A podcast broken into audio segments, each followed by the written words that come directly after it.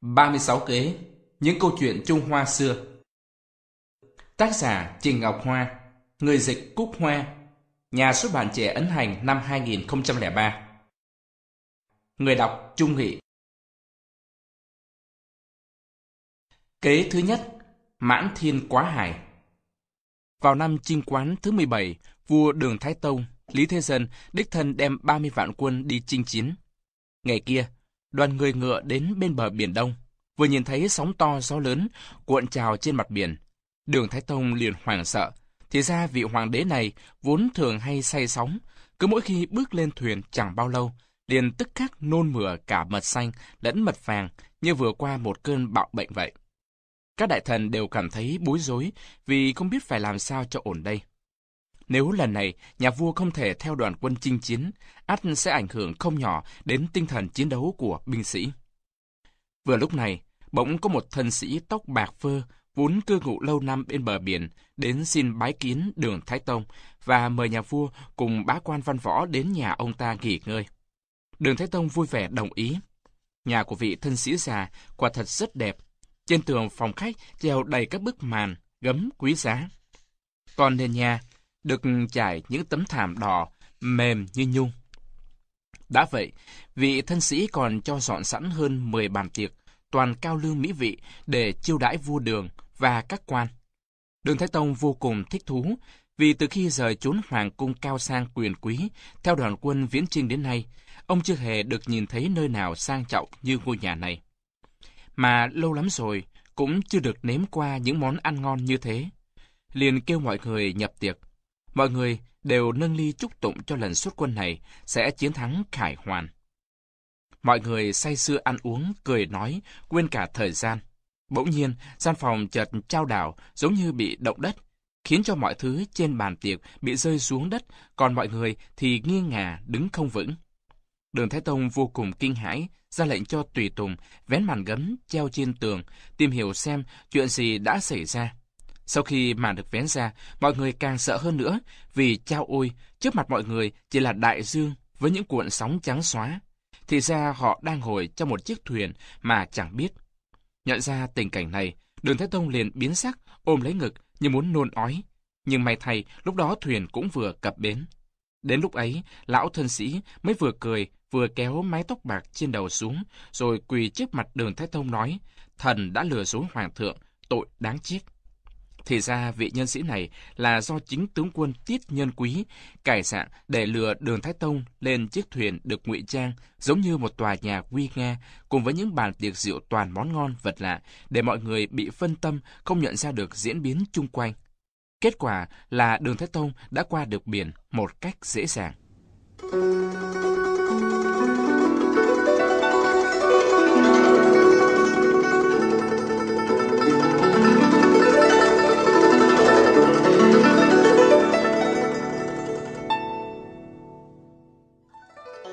Kế thứ nhất, Mãn Thiên Quá Hải.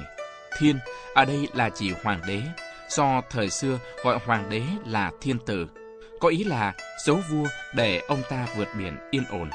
Trong quân pháp thì Mãn Thiên Quá Hải có nghĩa là đem mật kế ẩn giấu dưới một hành động công khai nhằm đạt được hiệu quả bất ngờ.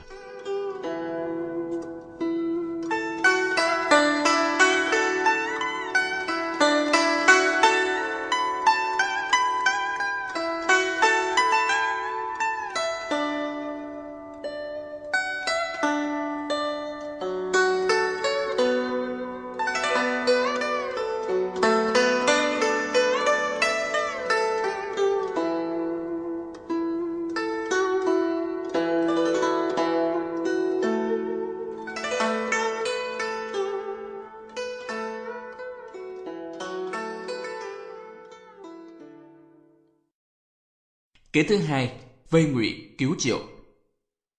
Năm 354, tức vào thời Chiến Quốc, nước Ngụy vốn là quốc gia hùng mạnh thời bấy giờ, đang muốn thôn tín nước Triệu nhỏ bé, bèn phái đại tướng Bàng Quyên thống lãnh 10 vạn đại quân bao vây kinh thành Hàm Đan của nước Triệu. Triệu Vương thấy tình hình nguy cấp, liền sai người đi cầu cứu nước Tề, vốn đang là đồng minh của nước Triệu. Vua nước Tề là Tề Ngụy Vương, sau khi được tin, quyết định phong Điền Kỵ làm đại tướng quân, còn Tôn Tẫn làm quân sư mang quân đi giúp nước Triệu. Điền Kỵ đang chuẩn bị tiến quân về hướng Hàm Đan, nhưng Tôn Tẫn lại can ngăn. Đâu cần đánh nhau mới giúp được Triệu, hiện nay toàn bộ đại quân nước Ngụy đang đánh Hàm Đan. Trong nước tất nhiên chẳng còn bao nhiêu binh lực. Nếu như chúng ta giả vờ đem quân tấn công kinh đô Đại Lương của nước Ngụy, tất nhiên tướng Ngụy Bàng Quyên ắt phải mang quân trở về để tăng viện. Nếu vậy, chẳng phải là nước Triệu đã được giải vây rồi hay sao? Điền Kỵ nghe xong phấn khởi nói, quả là diệu kế. Tôn Tẫn lại nói, đợi khi quân Ngụy đang vội vã quay về, chúng ta sẽ mai phục nơi chúng sẽ đi qua, rồi đánh một trận bất ngờ thì quân Ngụy tất sẽ đại bại. Liền sau đó, Điền Kỵ và Tôn Tẫn xuất quân hướng về phía thành Đại Lương. Được tin quân Tề tiến đánh kinh thành, quân Ngụy thất kinh, vội vàng thoái binh quay về cứu viện.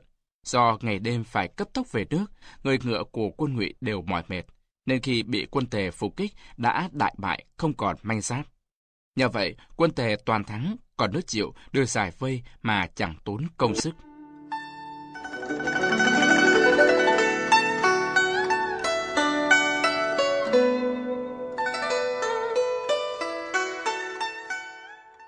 Kế thứ hai, vây Ngụy cứu Triệu, là một trận chiến rất nổi tiếng trong lịch sử Trung Quốc. Kế này chủ trương tránh đối đầu với quân chủ lực mà nhằm vào chỗ yếu của địch, làm cho kẻ địch bị khống chế, từ đó dùng cái giá thấp nhất để đổi lấy sự thành công cao nhất.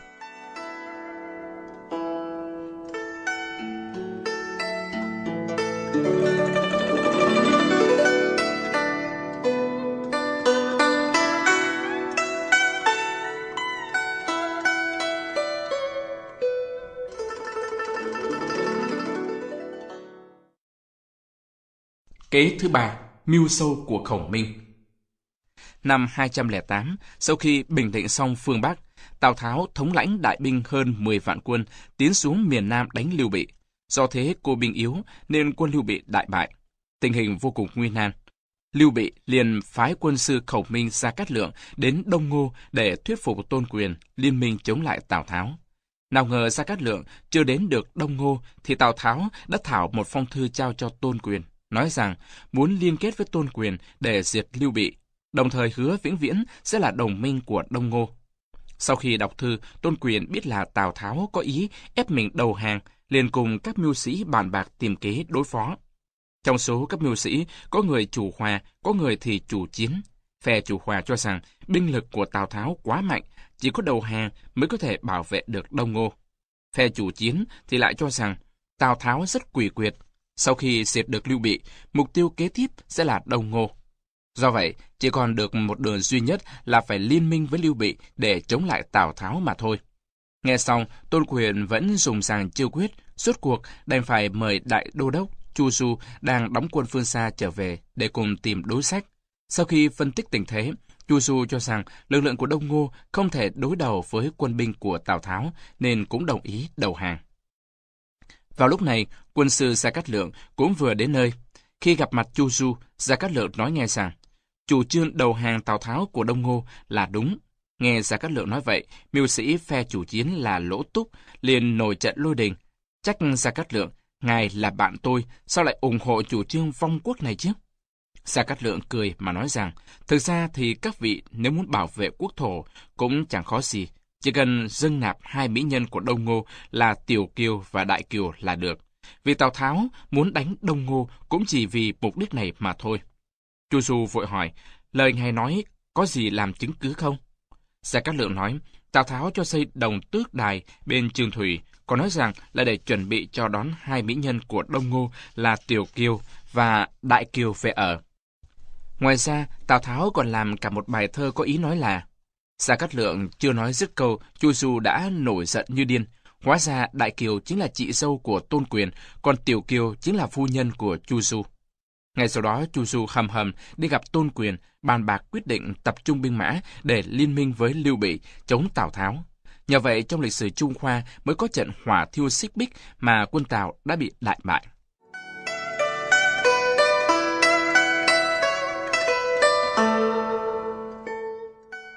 Kế thứ ba, mưu sâu của Khổng Minh, là kế mượn lực lượng của người khác đi tiêu diệt kẻ thù của mình để đạt được mục tiêu bảo đảm sự an toàn cho bản thân.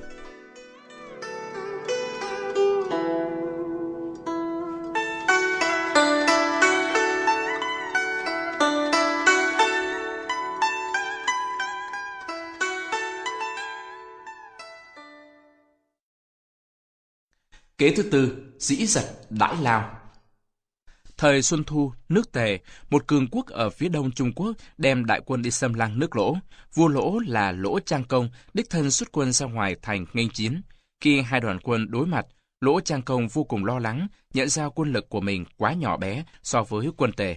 Nghe thấy tiếng chống trận cùng với tiếng hiệu lệnh xung phong nổi lên ầm ĩ từ phía quân Tề, Lỗ Trang Công cũng định hạ lệnh cho đại quân đánh chống tiến quân, thì mưu sĩ Tào Quệ bước ra ngăn lại. Tào Quệ nói, địch quân đang khí thế ào ào, ta nên đợi cho đến khi nhuệ khí của chúng suy giảm rồi tính. Khi quân Tề xông lên, thì thấy quân Lỗ vẫn đứng chơ như bàn thạch, chẳng hề đếm xỉa gì đến thế trận, đành phải lui binh. Hồi sau chống trận của quân Tề lại nổi lên, nhưng Tào Quệ vẫn chưa cho phép đánh chống trận, nên quân Lỗ vẫn không có động tĩnh gì, khiến quân Tề đâm ra hoang mang. Không hiểu quân Lỗ đang muốn gì, cho nên chỉ đành hô hoán một hồi rồi cũng lại lui quân. Khi quân Tề nổi hồi trống thứ ba, Tào Quệ sau khi nghe tiếng trống liền nói với Lỗ Trung Công, thưa Hoàng thượng, đã đến lúc đánh bại quân địch rồi, xin hãy mau ra lệnh thúc quân. Lỗ Trung Công nghe vậy, vội liền hạ lệnh đánh chống trận. Quân lính nước Tề thấy hai lần xung trận đều không có động tĩnh gì, do vậy cho rằng quân Lỗ không muốn đánh nhau. Vì thế, tinh thần chiến đấu cũng không còn hăng hái như trước nữa. Ngược lại, quân Lỗ do ý muốn chiến đấu dồn nén đã lâu, nên khi vừa nghe thấy tiếng chống trận, bèn người người tranh nhau xông lên phía trước, hăng hái giết địch, khiến quân Tề sợ hãi, chen nhau tháo chạy. Quân Lỗ thừa thắng truy địch, đuổi quân Tề ra khỏi bờ cõi. Kế thứ tư, dĩ dật đãi lao. Kế sách này nói rõ, trước kẻ địch mạnh, không nhất định phải dùng phương pháp tấn công trực tiếp, mà phải tích cực phòng ngự, từ từ tiêu hao sinh lực địch, làm cho kẻ địch từ mạnh trở nên yếu, chờ thời cơ phản công tiêu diệt địch.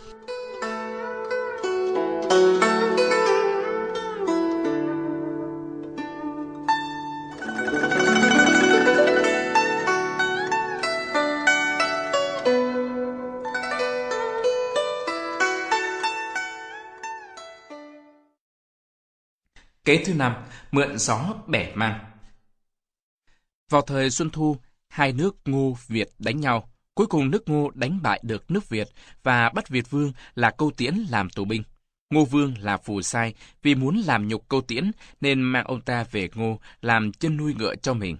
Câu Tiễn lập chí muốn báo thù nhưng bề ngoài luôn tỏ ra phục tùng ngoan ngoãn với Phù Sai. Nhờ vậy lừa được Phù Sai và cuối cùng đã được Ngô Vương tha cho về nước. Để làm yên lòng Phù Sai, sau khi trở về, Câu Tiễn vẫn tiếp tục giữ thân phận là nước chiến bại. Mỗi năm đều tiến cống nước Ngô rất nhiều lễ vật. Thế nhưng, đồng thời Việt Vương Câu Tiễn cũng không ngừng đốc thúc phát triển sản xuất, tăng cường thao luyện quân sĩ. Nhờ vậy, chỉ trong vòng vài năm, nước Việt bắt đầu phú cường trở lại và lòng báo thù phục quốc của Câu Tiễn cũng ngày càng kiên quyết hơn. Còn Ngô Vương Phù Sai thì sao? Quả là chiêu lừa của Câu Tiễn quá lợi hại, đến mức Phù Sai vẫn cho rằng Việt Vương Câu Tiễn chỉ là bậc hèn hạ, không đáng để nước Ngô phải quan tâm. Hơn thế nữa, Ngô Vương càng ngày càng kiêu căng ngạo mạn, chẳng đếm xỉa gì đến lời khuyến cáo của quần thần, thậm chí còn giết cả Ngũ Tử Tư là bậc trung thần từng lập rất nhiều công lớn. Đến năm 47 trước công nguyên, nước Ngô gặp phải thiên tai, gây ra mùa màng thất bát, đời sống của người dân vô cùng điêu đứng. Thế nhưng Ngô Vương vẫn không ngừng dùng tiền của cho xây dựng các cung điện xa hoa để hưởng lạc, khiến cho dân nước Ngô rất căm hận. Chẳng bao lâu, Ngô Vương rời nước đi về phương Bắc để cùng gặp mặt vua chúa các nước khác, nhằm chuẩn bị tranh chấp chức danh bá chủ. Việt Vương Câu Tiễn thấy thời cơ đã đến, liền thống lãnh 3 quân tiến đánh nước Ngô. Vào lúc này, binh lực nước Ngô đã vô cùng suy yếu, chỉ còn hư danh, quân sĩ không còn tinh thần chiến đấu, ngược lại quân nước Việt như cọp sổ chuồng, càng đánh càng hăng. Vì thế, chẳng bao lâu sau, nước Ngô đã bị nước Việt tiêu diệt.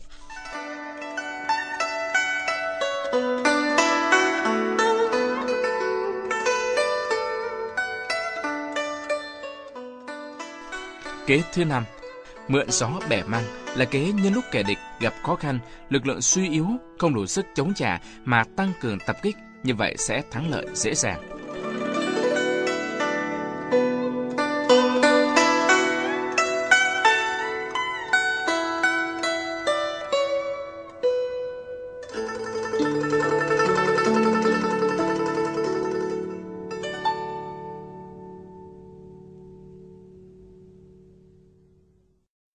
Kế thứ 6, Dương Đông kích Tây. Lúc bây giờ, đương thời Đông Hán, Hán Minh Đế phái Ban Siêu đi xứ Tây Vực, nằm ở phía tây của Ngọc Môn Quan, thuộc tỉnh Cam Túc, với nhiệm vụ là liên kết các quốc gia nhỏ bé trong khu vực này để chống lại quân Hung Nô. Thế nhưng ở Tây Vực có một nước tên là Sa Sa, lại kích động các tiểu quốc này quy phục Hung Nô. Ban Siêu quyết định trước tiên phải khuất phục cho được nước Sa Sa này. Được tin, vua nước Sa Sa vô cùng khiếp sợ, liền cầu viện nước láng giềng là Khâu Tử Quốc. Vua nước này lập tức đưa ngay 5 vạn viện binh đến nước Sa Sa. Ban Siêu tuy đã liên kết được với vài tiểu quốc, trong đó có vua Hạp, nhưng cộng tất cả quân số của các nước này cũng chỉ có hơn 2 vạn. Nếu đối địch, ắt phải đại bại, nên chỉ còn cách dùng trí để tranh thắng mà thôi. Ông ta quyết định dùng chiêu Dương Đông kích Tây để dụ quân địch. Sau đó, Ban Siêu cố tình cho người rêu rao trước mặt các tù binh nước Sa Sa là sự bất mãn của họ đối với Ban Siêu, đồng thời tỏ ra rất sợ hãi quân đội của nước Khâu Tử. Lộ vẻ đang chuẩn bị rút quân, sau kế đến Ban Siêu hạ lệnh cho nước Vu Hạp lui về hướng đông, còn mình thì dẫn dắt đoàn quân còn lại đi về phía tây. Đã vậy, quân sĩ của Ban Siêu còn cố ý gây ra sự hoảng loạn để tù binh nước Sa Sa trốn thoát.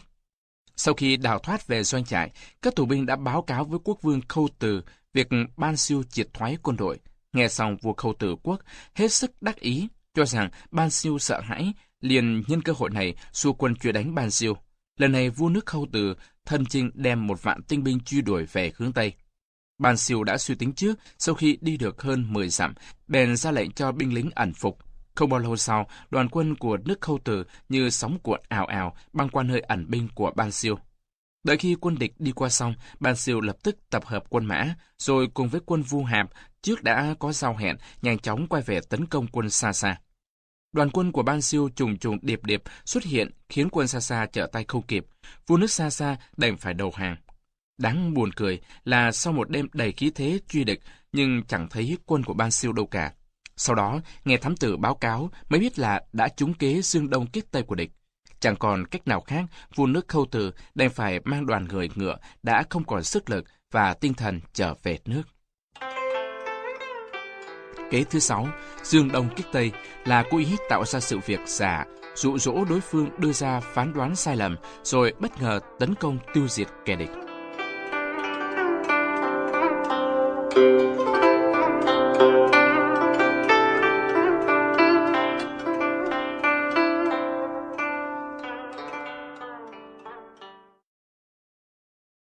Kế thứ 7, hư hư thực thực. Vào năm 755, hai tướng của nhà Đường là An Lộc Sơn và Sử Tư Minh phản bội triều đình. Lịch sử Trung Hoa gọi đây là loạn An Sử.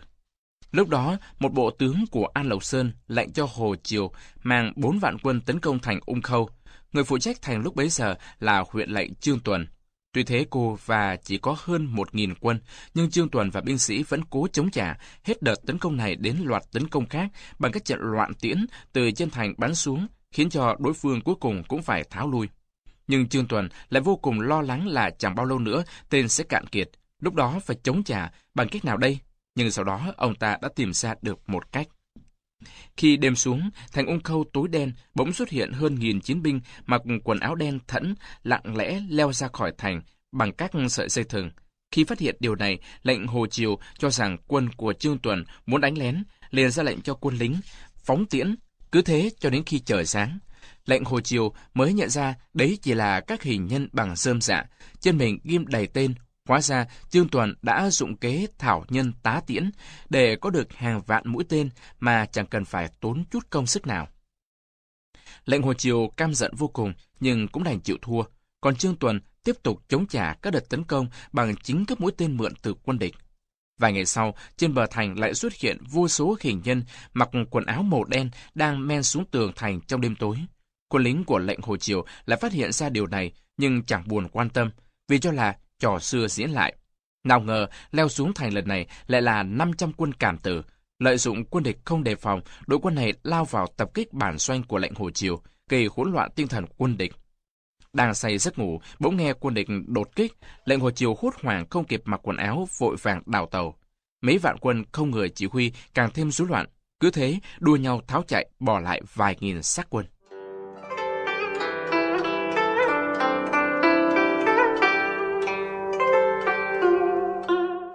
Kế thứ bảy, hư hư thực thực.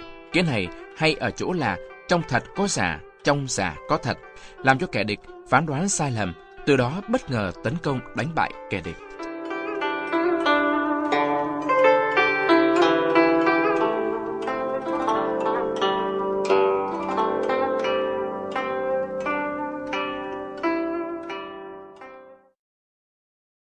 Kế thứ 8, ám độ Trần Thương. Cuối đời Tần, Tần Nhị Thế là hôn quân vô đạo, không có tài đức, càng ngày chỉ biết ăn chơi trụy lạc, không màng đến chuyện quốc gia đại sự, để mặc gian thần lộng hành, khiến cho nhân dân vô cùng điêu đứng.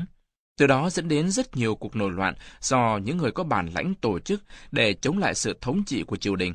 Trong số các thủ lĩnh quân khởi nghĩa có một người tên Hạng Vũ, là người có thế lực lớn nhất lúc bấy giờ, tự xưng là Sở Bá Vương. Lúc đó, giữa các thủ lĩnh khởi nghĩa có một giao ước là quân của ai tiến vào kinh đô Hàm Dương trước thì người đó sẽ được làm quan trung vương.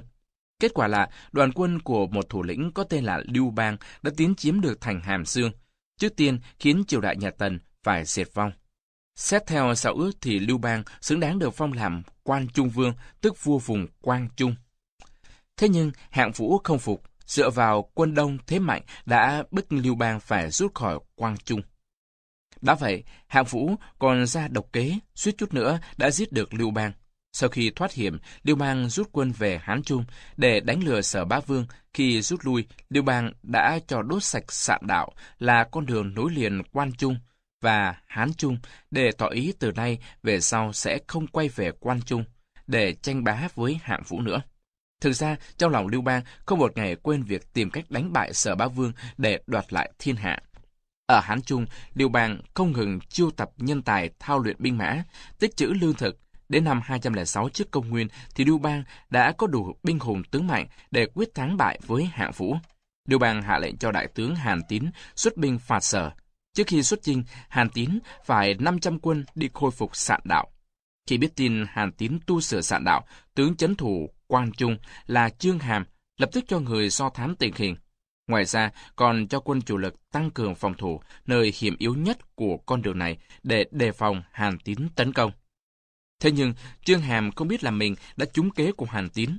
Thực ra, việc cho khôi phục Sạn Đạo của Hàn Tín chỉ là để thu hút sự chú ý của đối phương và khiến cho toàn bộ quân lực của Trương Hàm phải dồn về một phía Sạn Đạo. Còn trên thực tế, Hàn Tín đã phái đại quân đi vòng đến Trần Thương để đột kích quân Sở.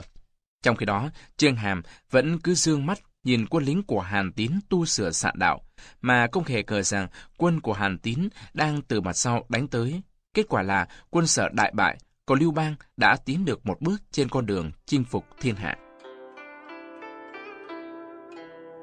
Kế thứ 8, ám độ Trần Thương. Kế này là giả vờ tấn công ở mặt chính để mê hoặc kẻ địch. Khi kẻ địch tập trung lực lượng để phòng thủ thì lặng lẽ phái quân vòng ra phía sau lưng địch, nhằm vào chỗ hở mà tập kích, làm cho kẻ địch trở tay không kịp mà thất bại.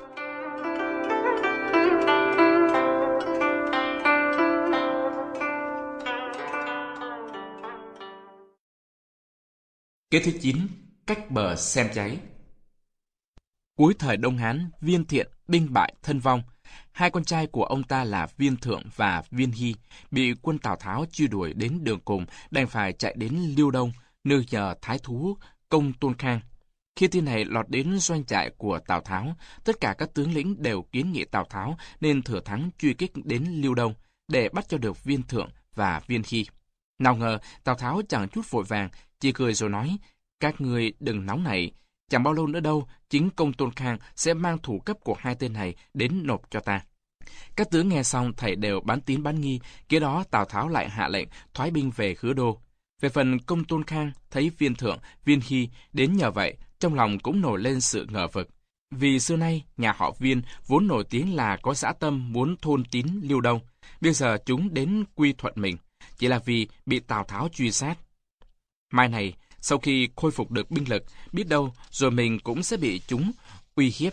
Và lại, du nạp hai tên này nhất định sẽ đắc tội với Tào Tháo, mà nếu Tào Tháo có mang quân đến Liêu Đông thì làm sao có thể đối phó với binh hùng tướng mạnh của hắn cho được. Nghĩ thế, Công Tôn Khang liền lấy cớ muốn gặp mặt anh em nhà họ Viên, nhưng trước đó đã cho quân lính mai phục, Khi vào triệu kiến Công Tôn Khang, cả Viên Thượng lẫn Viên Hy liền bị quân mai phục hạ sát, rồi cắt đầu mang giao nộp cho Tào Tháo. Tào Tháo cười lớn rồi nói, Công Tôn Khang vốn nghi ngờ họ Viên, nhưng nếu chúng ta đem quân đến Liêu Đông, kết quả sẽ ngược lại. Chúng bỏ qua mọi ngờ vực để cùng liên kết chống lại ta. Còn chúng ta rút binh thì tự nhiên chúng sẽ tự giết nhau. Nhờ vậy, chẳng cần phải tốn chút công sức nào, chúng ta vẫn có thể đạt được thắng lợi. Các tướng đều khen Tào Tháo liệu việc. Kế thứ 9. Cách bờ xem cháy. Kế này cho rằng khi trong nội bộ kẻ địch có mâu thuẫn thì ta không cần tấn công vội, mà lặng lẽ chờ đợi chúng thù hận và đấu đá lẫn nhau. Cuối cùng tự đi đến chỗ diệt vong. Như vậy, phía ta không cần hao một đinh một tốt mà cũng đạt được thành công như ý.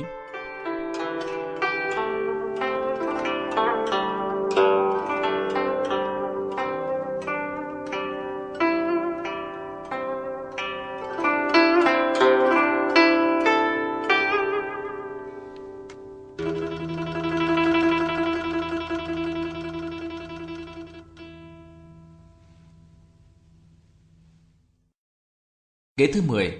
Khẩu Phật Tâm Xà. Thời Chiến Quốc, nước Tần có ý định từng bước mở rộng thế lực nên lập kế hoạch tranh cả vùng Hào Sơn thuộc lưu vực Hoàng Hà. Thế rồi, Tần Vương phong Công Tôn Ương làm đại tướng đem quân đi đánh nước Ngụy là nước đang ngự trị vùng Hào Sơn. Công Tôn Ương đem quân đến dưới chân Ngô Thành của nước Ngụy. Sau khi cho quân lập trại xong, liền lặng lẽ đi xem xét tình hình, thì thấy địa hình rất hiểm yếu, còn quân Ngụy thì phòng thủ vô cùng nghiêm ngặt. Nếu quân Tần đánh chính diện, ắt là khó thành công. Trong lúc Công Tôn Ương đang nặng óc tìm kiếm đánh thành, thì có thám tử vào cho hay viên tướng giữ thành chính là Công Tử Ấn. Nghe vậy Công Tôn Ương vô cùng mừng rỡ vì Công Tử Ấn vốn là bạn xưa. Công Tôn Ương vội viết phong thư cho Công Tử Ấn. Trong thư viết, chúng ta tuy phục vụ hai nước khác nhau, nhưng dù sao đi nữa, hai chúng ta vẫn là bạn cũ. Lẽ nào nỡ ra tay tàn sát lẫn nhau? Tốt nhất là chúng ta nên giảng hòa thôi. Sau khi chuyển thư đi, Công Tôn Ương còn cố ý ra lệnh cho quân tiên phong lui về phía Nam, tỏ vẻ không còn đánh nhau nữa. Công Tử Ấn từ trước vốn định dựa vào hào sâu và thành lũy kiên cố để phòng thủ lâu dài. Sau thấy Công Tôn Ương viết thư lời lẽ khẩn thiết, lại thấy quân Tần quả thật triệt thoái, cho rằng đúng là Công Tôn Ương nghĩ tình bạn xưa kia không muốn đánh nhau, nên vội viết thư hồi âm giao hẹn ngày gặp mặt. Công Tôn Ương thấy Công Tử Ấn đã trúng kế nên mừng như mở cờ trong bụng. Đến ngày hội kiến, Công Tôn Ương đã chuẩn bị mai phục nơi địa điểm gặp gỡ chờ cho Công Tử Ấn đến. Chẳng bao lâu, Công Tử Ấn cùng đoàn tùy tùng vài trăm quân lũ lượt kéo đến. Công Tử Ấn thấy Công Tôn Ương chỉ đem theo chưa đến trăm quân tùy tùng, lại chẳng hề mang theo vũ khí nên càng tin hơn. Trong cuộc hội đàm, hai người cười nói, nhắc lại tình bạn xưa kia, tình cảnh vô cùng hòa hợp. Nào ngờ vào đúng lúc này, Công Tôn Ương ném chén trà làm hiệu. Quân mai phục thấy vậy ào lên, bao vây tứ phía. Công Tử Ấn và đám tùy tùng do quá đột ngột, bó tay đành chịu trói. Sau đó Công Tôn Ương lại lợi dụng bọn tùy tùng của Công Tử Ấn để đánh lừa lính canh mở cửa thành. Thế là quân Tần chẳng cần tốn bao công sức cũng chiếm được Ngô Thành.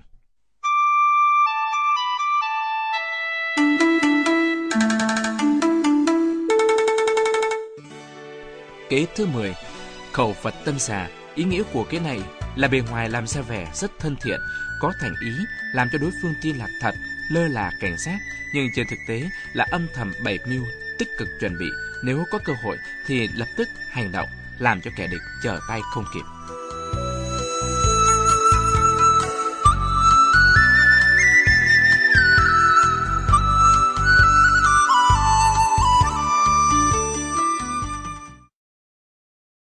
Kế thứ 11. Lý phạt đào cương. Tề Uy Vương thời Chiến Quốc rất mê đua ngựa. Quan đại tư mã Điền Kỵ cũng thường đem ngựa nhà ra đua, nhưng thường là thua ngựa của Tề Vương. Có một lần, Điền Kỵ đưa mưu sĩ Tôn Tần cùng đi xem đua ngựa. Cũng y như những lần trước, lần này ngựa của Điền Kỵ lại thua liên tiếp 3 cuộc. Theo quy củ vào thời đó, trước khi đua, người ta thường phân ngựa thành 3 hạng, thượng, trung, hạ, rồi để ngựa cùng hạng đua với nhau. Tôn Tần thấy ngựa của Điền Kỵ và ngựa của Tề Uy Vương chẳng hơn kém nhau bao nhiêu, bèn nói với Điền Kỵ, ngày mai xin ngài cứ tiếp tục cho ngựa đi đua, bảo đảm là ngựa của ngài sẽ toàn thắng. Điền Kỵ vốn biết Tôn Tần là người có bản lĩnh nên liền thưa với Tề Uy Vương xin ngày mai tiếp tục tỷ thí. Mỗi lần đua xin đặt cược 1000 vàng. Tề Uy Vương tin là mình đã nắm chắc phần thắng nên vui vẻ nhận lời. Ngày hôm sau, nơi trường đua, người xem đã bu đen bu đỏ vì nhiều người đã biết chuyện Điền Kỵ đặt cược lớn cho cuộc đua nên tò mò đến xem. Thấy tình cảnh này, Điền Kỵ có phần chột dạ, sợ là nếu thua thiên hạ sẽ cười chê. Tôn Tần thấy vậy, cười mà nói rằng xin đại tư mã cứ yên tâm, ngựa của Tề Vương đều là giống tốt, thông thường thì ngựa của ngài khó mà thắng nổi. Nhưng chỉ cần một kế nhỏ thôi, ở lượt đua thứ nhất, xin ngài hãy dùng con ngựa kém nhất để đua với con ngựa giỏi nhất của Tề Vương. Đương nhiên là ngựa của ngài sẽ thảm bại. Nhưng xin ngài đừng lo, đến lượt đấu thứ hai, ngài hãy dùng con ngựa hay nhất để đấu với con ngựa trung bình của Tề Vương. Tất nhiên là ngựa của ngài sẽ thắng. Đến lượt đấu thứ ba, ngài dùng con ngựa trung bình để đấu với con ngựa kém nhất của Tề Vương. Hẳn là ngài sẽ thắng thêm một cuộc. Như vậy, chẳng phải là ngài đã thắng chung cuộc rồi hay sao? Điền Kỵ nghe xong vô cùng mừng rỡ, liền theo lời Tôn Tần. Quả nhiên, thua 1 lượt, nhưng lại thắng 2 lượt, rốt cuộc giành được phần thắng. Tề Uy Vương thấy Điền Kỵ thắng lợi, cho là Điền Kỵ mua được ngựa hay. Điền Kỵ cười nói, chiến thắng của thần hôm nay hoàn toàn chỉ dựa vào diệu kế của Tôn tiên sinh mà thôi. Rồi đem phương thức đua ngựa của Tôn Tần kể cho Uy Vương nghe. Tề Uy Vương nghe xong vô cùng khâm phục mưu trí của Tôn Tần.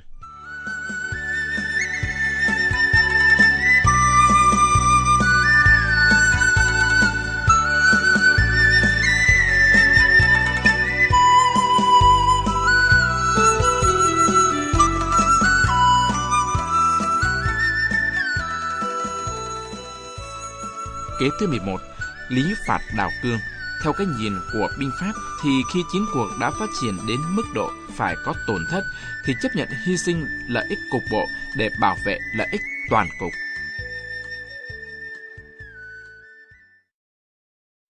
Kế thứ 12, thuận thủ khiên dương. Vào năm 383 trước công nguyên, Tiền Tần đã chiếm trọn lưu vực sông Hoàng Hà. Thế lực ngày càng vững mạnh, Tiền Tần Vương Phù Kiên vì muốn xưng vương xưng bá, định phái binh đi thôn tính đông tấn.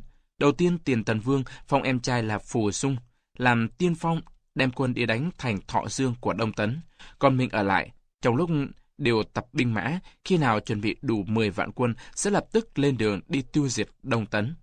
Không ngờ đoàn quân của Phù Dung đã đoạt được thành Thọ Dương vô cùng dễ dàng. Tin này đến tai Phù Kiên khiến cho Phù Kiên càng trở nên khinh địch, cho rằng Đông Tấn trên thực tế chẳng có gì đáng sợ nên không chờ thu tập binh mã nữa. Rồi Phù Kiên tự mình mang theo vài nghìn kỵ binh chạy đến thành Thọ Dương, định kết hợp với Phù Dung thừa thắng tấn công Đông Tấn. Đại tướng Đông Tấn là Tạ Thạch được tin Phù Kiên dù chưa tập trung đủ binh mã mà vẫn cả gan xuất quân, liền quyết định nắm ngay lấy cơ hội trời cho này để đại phản công. Tạ Thạch thân chinh, đem 5 vạn tinh binh cấp tốc đến bên núi Bát Công. Đối mặt phía bên kia sông chính là quân Tiền Tần đang chiếm giữ thành Thọ Dương. Phù Kiên thấy đội ngũ của quân Đông Tấn trình tề quy củ, liền ra lệnh cho binh sĩ cố thủ bên sông đợi quân tiếp viện đến. Tạ Thạch biết nếu như viện binh của địch đến được thì quân Đông Tấn sẽ khó thắng, nên quyết định dùng kế kích tướng với Phù Kiên. Tạ Thạch sai người đưa cho Phù Kiên một phong thư, trong thư viết rằng ta quyết tử chiến với ngươi một phen, nếu ngươi không dám ứng chiến thì hãy mau đầu hàng, còn giả như ngươi là một đấng anh hùng dám cùng ta quyết chiến thì hãy lui quân nửa dặm, chở quân ta sang sông cùng các ngươi phân tải cao thấp. Phù Kiên đọc thư xong vô cùng tức giận, quyết định nhận lời khiêu chiến của Tạ Thạch. Phù Kiên nghĩ thầm mình cứ giả vờ hô hoán cho lui binh, đợi khi quân của đối phương đang sang sông, lập tức sẽ cho quân quay lại tiêu diệt quân địch ngay trên dòng sông. Thế nhưng có một điều Phù Kiên vẫn chưa nghĩ đến, đó là quân Tiền Tần vốn không muốn đánh nhau, nên khi nghe chủ tướng kêu thoái lui, liền tranh nhau chạy về phía sau, người ngựa dẫm đạp lên nhau, rối loạn tứ bề. Tuy Phù Kiên đã hạ lệnh ngừng lui quân, thế nhưng binh lính vẫn không nghe, cứ tiếp tục như nước vỡ bờ thoái lui, khiến tình hình trở nên không còn khống chế được nữa. Tạ Thạch cũng không ngờ tình hình thay đổi đầy bất ngờ như vậy, lập tức quyết định cho quân cấp tốc sang sông, đánh ngay vào đám loạn quân của Phù Kiên, khiến quân Tiền Tần đại bại. Phù Dung bị giết chết trong đám loạn quân, còn Phù Kiên cũng bị trúng tên ôm vết thương chạy về Lạc Dương. Hiến thứ 12, thuận thủ khiêm dương, tiện tay dắt dê. Cái này là kịp thời lợi dụng sai lầm của kẻ địch, nắm lấy các yếu tố có lợi để mở rộng thành quả đi đến thắng lợi.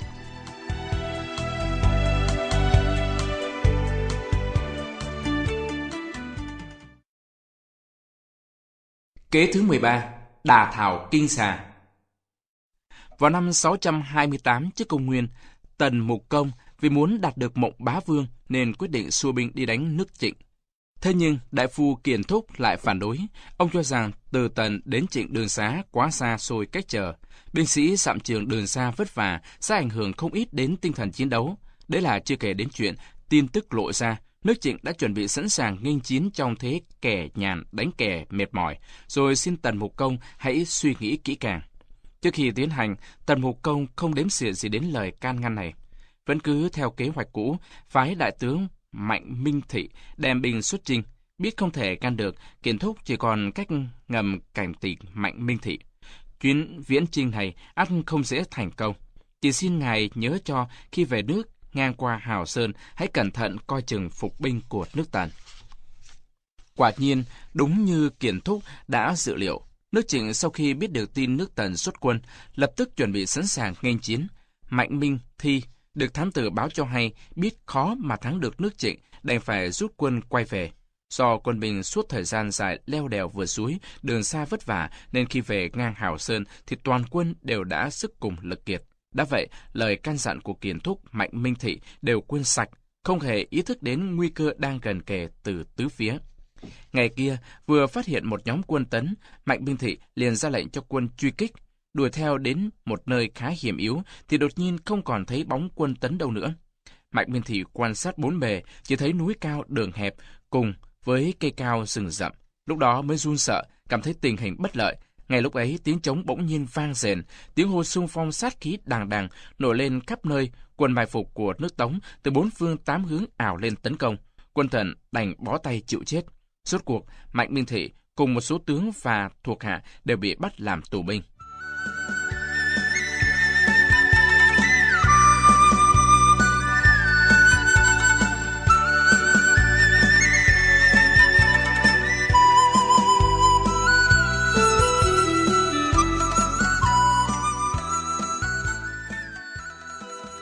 Kế thứ 13, đả thảo kinh xà, rút dây động rừng. Kế này nhắc nhở chúng ta phải làm rõ đối với những việc còn hoài nghi, đợi cho đến khi nắm vững rồi mới hành động tiếp, nếu không sẽ thất bại thảm hại.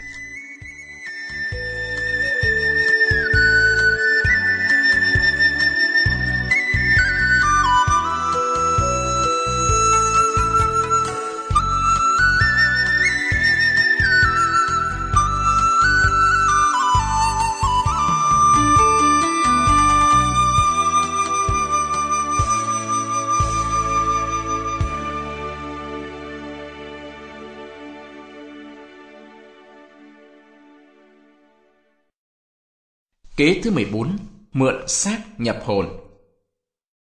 Vào năm 209 trước Công nguyên, hoàng đế đời thứ hai của nhà Tần là Tần Nhị Thế tập trung 10 vạn nhân công để tu bổ mộ Tần Thủy Hoàng và cung A Phòng, gây tiêu tốn rất nhiều sức dân và của cải, khiến dân chúng oán than khắp nơi. Có một lần, hai quan nhà Tần áp tải một đoàn binh lính vừa chiêu mộ được từ nông thôn đi tới Ngư Dương để đóng quân. Vừa khi tới được thôn Đại Trạch thì trời đổ cơn mưa lớn, gây ngập lụt khắp vùng, khiến chẳng còn cách nào đến Ngư Dương kịp lúc nữa rồi. Nhưng theo luật nhà Tần thì nếu quân binh nào không đến nơi tập trung đúng thời gian quy định thì phải chịu án chém. Trong đoàn quân có hai nông dân vốn rất khôn ngoan, một người tên là Trần Thắng, còn người kia là Ngô Quảng. Hai người này cũng thầm bàn bạc với nhau là không đến được Ngư Dương thì phải tội chết, mà có đến được Ngư Dương thì chưa hẳn là sống được, chỉ bằng cứ liền tạo phản, may ra còn tìm được đường sống. Nhưng hai người lại lo rằng mình không quyền không thế, chẳng thuyết phục được ai. Lát sau hai người mới ra được một kế, đó là mượn danh nghĩa của quỷ thần để tác động đến mọi người. Đầu tiên, họ nhớ đến tên của hai vị vốn được nhân dân yêu kính. Một vị là con cả của thần Tần Thủy Hoàng, đã bị Hồ Khởi giết chết, tên là Phù Tô. Còn vị kia là Hạng Yên, vốn là tướng nước Sở, không biết hiện còn sống hay đã chết. Thế là Trần Thắng và Ngu Quảng quyết định mượn danh hai vị này để hiệu triệu mọi người. Ngoài ra, hai người còn lợi dụng thói mê tín của mọi người để lập thêm một mẹo khác nữa. Đến ngày thứ hai, khi quân lính làm cơm thì phát hiện thấy trong bụng cá có một miếng vải, trên vải có viết 4 chữ lớn, Trần Thắng làm vua. Thế vậy, mọi người đều vô cùng kinh ngạc. Khi đêm xuống, Ngô Quảng lại chạy đến sau một ngôi miếu hoang, rồi gân cổ rú lên như ma quái, Trần Thắng Vương, Trần Thắng Vương. Binh lính nghe xong đều bàn tán xôn xao và cho rằng thần thánh phái Trần Thắng xuống trần để lãnh đạo dân chúng. Trần Thắng và Ngu Quảng thấy thời cơ đã đến, liền chém chết hai quan triều đình, áp tải họ. Rồi Trần Thắng mới cao giọng nói với quân lính, chúng ta đến Ngô Dương chính là đến chỗ chết, chi bằng chúng ta cứ liều mạng với chúng một phen. Thấy chẳng còn chọn lựa nào khác, các quân binh đều bằng lòng đi theo Trần Thắng. Sau đó Trần Thắng cho dựng lên một lá cờ lớn có ghi hai chữ Trương Sở, rồi tự xưng là tướng quân và phong cho Ngu Quảng làm phó tướng, cùng thống lãnh toàn nghĩa binh tấn chiếm Đại Trạch. Sau trận này, rất nhiều người dân khốn quẫn đến xin đầu quân. Cứ thế, đoàn nghĩa quân không ngừng phát triển. Về sau, nghĩa quân lập Trần Thắng làm vua, cải quốc hiệu là Trương Sở.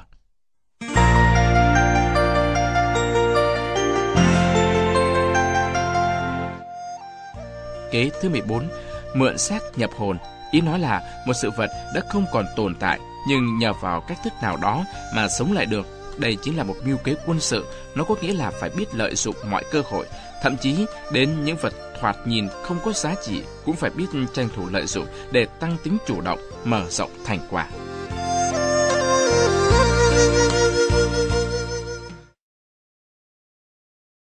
Kế thứ 15, điệu hồ Ly Sơn.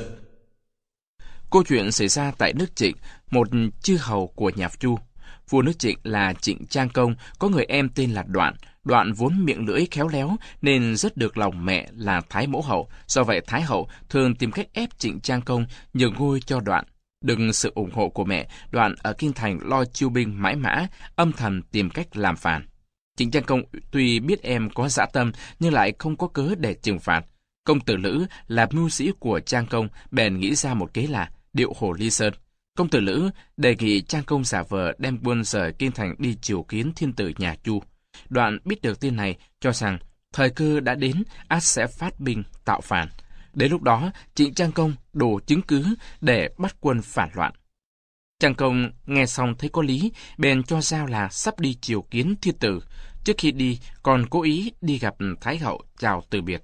Thái Hậu đợi Trang Công ra khỏi thành, liền phái người đưa thư cho Đoạn trong Kinh Thành, thúc giục Đoạn hãy thừa cơ hội này vào hoàng thành để đoạt lấy ngôi vua của Trang Công. Nào ngờ, tên đưa thư vừa đi đã bị công tử Lữ bắt được. Thế là thư lọt vào tay Trịnh Trang Công. Trang Công thấy mẹ và em quá tuyệt tình, vô cùng bi phẫn, quyết định theo kế hoạch của công tử Lữ để nghiêm trị kẻ phản vua. Công tử Lữ sai một thủ hạ giả làm người đưa thư, đem thư của Thái Hậu trao cho Đoạn. Sau khi nhận được thư quả nhiên, Đoạn liền đem quân ra khỏi Kinh Thành xuất phát về hướng hoàng thành. Đoạn vừa rời khỏi, công tử Lữ liền đem quân chiếm ngay Kinh Thành. Sau khi nhận được tin, Đoạn biết là đã bại lộ, Trang Công ắt không tha nên đã tự vẫn.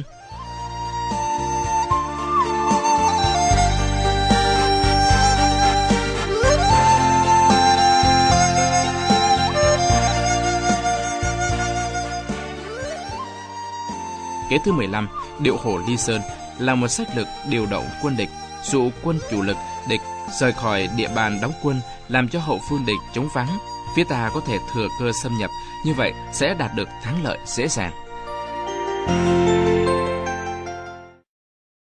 Kế thứ 16, muốn bắt nên thả. Vào thời Tam Quốc, nước Thục lấy Tứ Xuyên làm căn cứ địa, bắt đầu kế hoạch chinh phạt miền Bắc. Nhưng vào thời ấy, ở phía tây nam của Tứ Xuyên có một tù trưởng tên là Mạnh Hoạch, lại ngang nhiên mang 10 vạn quân đi xâm phạm nước Thục.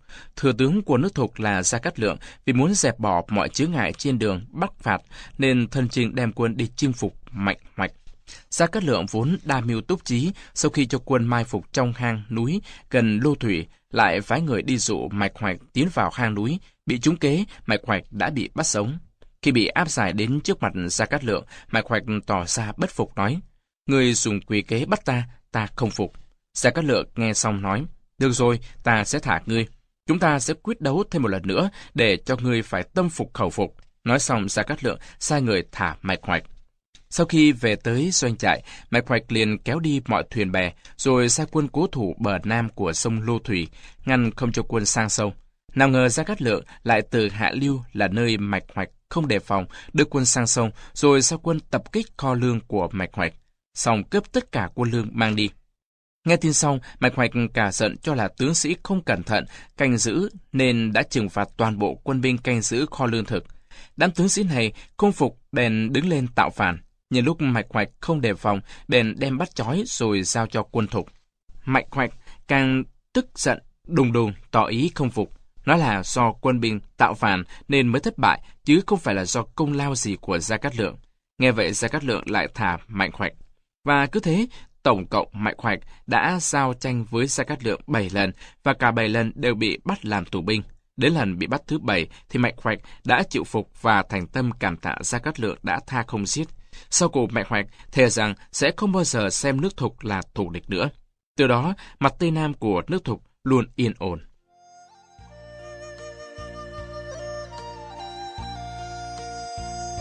Kế thứ 16, muốn bắt thì thả, lạt mềm buộc chặt. Tức là nói khi giao tranh với quân địch, nếu ép địch quân vào đường cùng, họ sẽ tử chiến.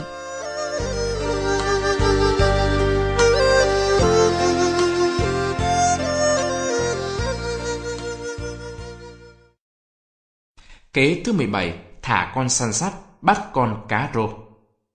Trong thời Chiến Quốc, nước Tần kết liên minh với nước Triệu cùng đánh Ngụy. Đã vậy, còn giao ước là sau khi thắng lợi sẽ cắt nghiệp thành của nước Ngụy nhượng cho nước Triệu. Bị tấn công từ hai phía, Ngụy Vương vô cùng hoang mang, thế nhưng mưu sĩ Mang Mão bình thản như không, lại còn khiến một kế.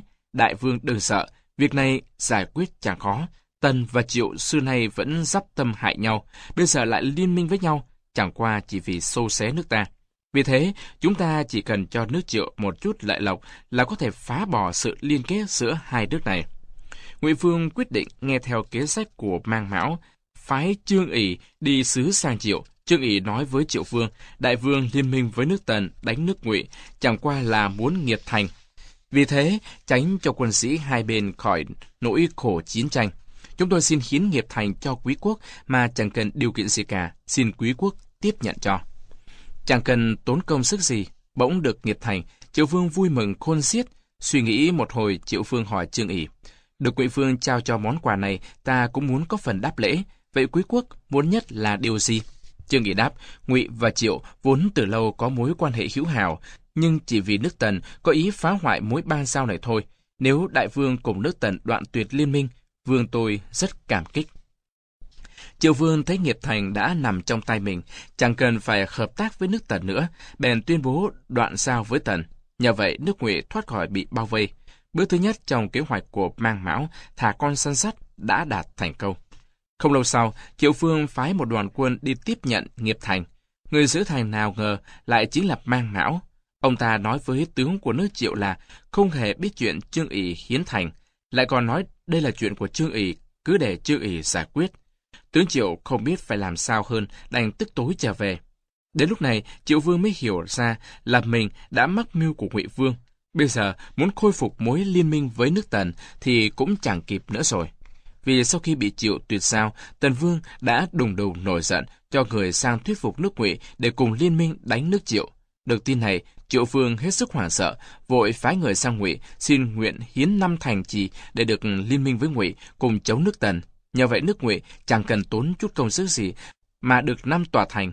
Đúng là bỏ con săn sắt, bắt con cá rô.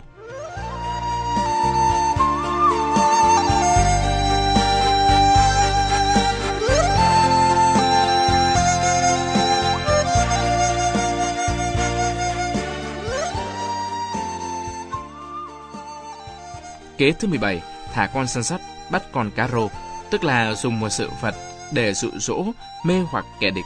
Khi kẻ địch đã bị sa vào bẫy thì sẽ thừa cơ đánh bại kẻ địch.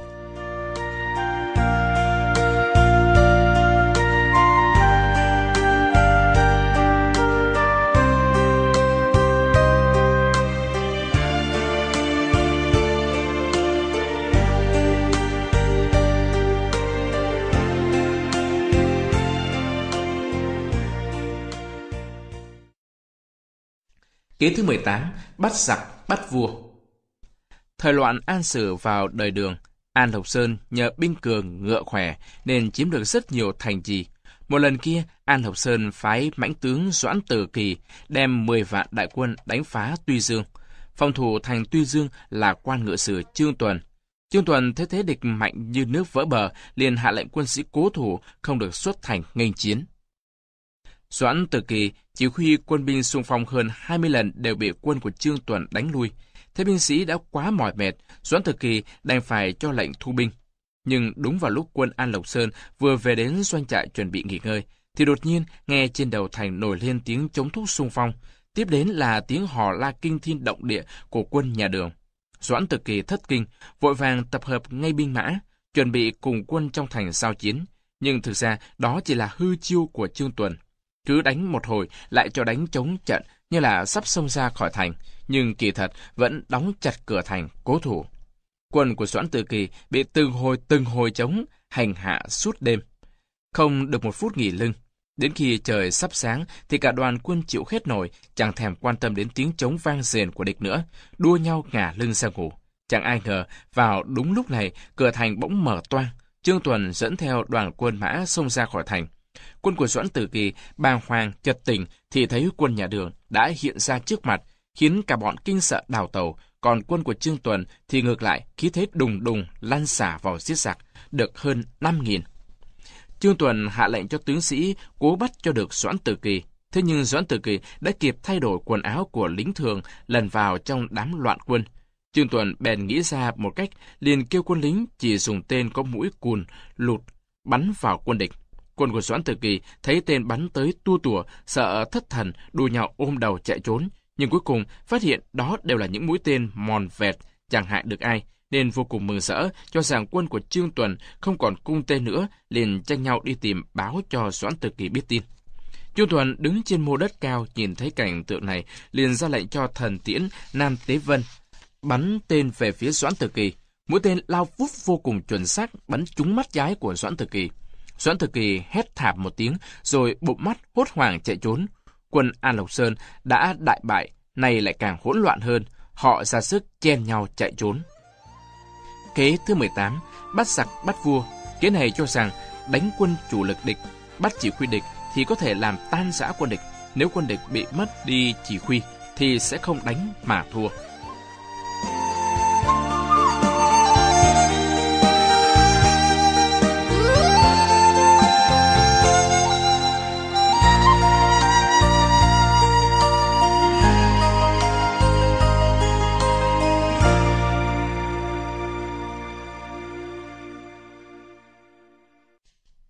Kế thứ 19, rút củi dưới nồi. Cuối thời Đông Hán, người thâu tóm mọi binh quyền trong tay là Viên Thiệu, chuẩn bị tấn công Hứa Xương. Lúc đó ở bên này sông Tào Tháo với 3 vạn quân trú đóng tại Quang Độ. Một căn cứ địa quan trọng về mặt quân sự gần Hứa Xương cũng đang sẵn sàng ứng chiến. Viên Thiệu ỷ vào quân số đông, đầu tiên sai quân đi đánh Bạch Mã gần đó. Tào Tháo tương kế tiểu kế, dứt khoát bỏ Bạch Mã, nhưng lại phái quân chủ lực giả như sắp qua sông Hoàng Hà để tập kích hậu phương của Viên Thiệu. Viên Thiệu quả thật cho rằng quân Tào sắp sang sông, lập tức rút quân chủ lực về để đánh lén quân Tào. Nào ngờ sau khi ra đòn nhừ, Tào Tháo liền lặng lẽ điều quân tinh nhuệ quay lại đánh ngược về Bạch Mã, khiến quân của Viên Thiệu chết hàng hà sa số. Thậm chí viên đại tướng kiêu dũng nhất của Viên Thiệu là Nhan Lương cũng phải bỏ mạng. Do trong thế phải giằng co quá lâu nên lương thảo của hai bên đều cạn kiệt. Viên Thiệu bèn điều từ Hà Bắc về hơn vạn xe lương thực cho tồn trữ tại Điền Điều Sào. Tào Tháo thân chinh 5.000 quân giả trang thành quân của Viên Thiệu, đột nhập vào Điền Sào. Khi quân canh kho lương thực phát hiện điều này thì đã quá trễ. Quân của Viên Thiệu bị quân Tào ồ ạt xông lên giết sạch. Kế đến, Tào Tháo cho đốt sạch kho lương gồm hơn vạn xe của Viên Thiệu. Không còn lương thực, quân của Viên Thiệu chẳng còn tinh thần chiến đấu. Thấy thời cơ đã đến, Tào Tháo liền hạ lệnh tấn công toàn diện. Đến lúc này thì sức chiến đấu của quân Viên Thiệu hoàn toàn suy kiệt. Ngoài một số đầu hàng, đa số còn lại đều bị tiêu diệt. Viên Thiệu mang 800 thân binh liều mạng đánh mở vòng vây, tìm đường về Hà Bắc. Từ đó Viên Thiệu không còn thực lực để đương đầu với Tào Tháo nữa.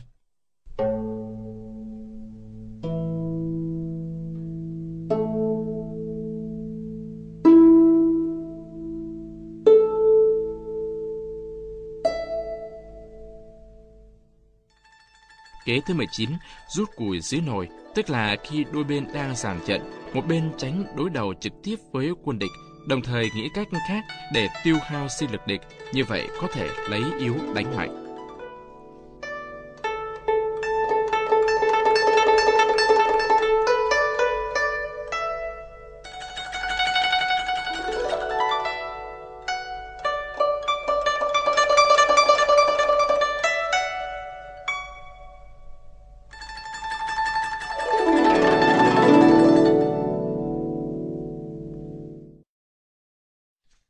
Kế thứ 20, đục nước béo cò. Năm Khai Nguyên đời Đường, bộ tộc Khiết Đan nổi loạn, nhiều lần xâm phạm lãnh thổ nhà Đường. Triều đình nhà Đường bèn phái đại tướng Trương Thủ Khuê đi U Châu dẹp loạn. Đại tướng của Khiết Đan là Khả Đột Can đã mấy lần tiến đánh U Châu, nhưng đều bị Trương Thủ Khuê chỉ huy quân sĩ đánh lui. Thấy chiến thuật dùng sức đối sức khó mà thắng được, Khả Đột Can bèn thay đổi đấu sách, một mặt sai người quay về xin viện binh, một mạch lại phái sứ giả đến U Châu gặp Trương Thủ Khuê, giả vờ xin được quy thuận triều đình. Trương Thủ Khuê đoán biết ngay quỷ kế của quân Khiết Đan, bèn tương kế tiểu kế, tiếp đãi sứ giả Khiết Đan vô cùng nồng hậu. Ngày hôm sau, lại phái thủ hạ là Vương Hối đến viếng thăm trả lễ Khả Đột Can, đồng thời cũng để nghe ngóng nội tình của quân Khiết Đan. Sau khi đến doanh trại của quân Khiết Đan, lại cùng tướng sĩ Khiết Đan trò chuyện.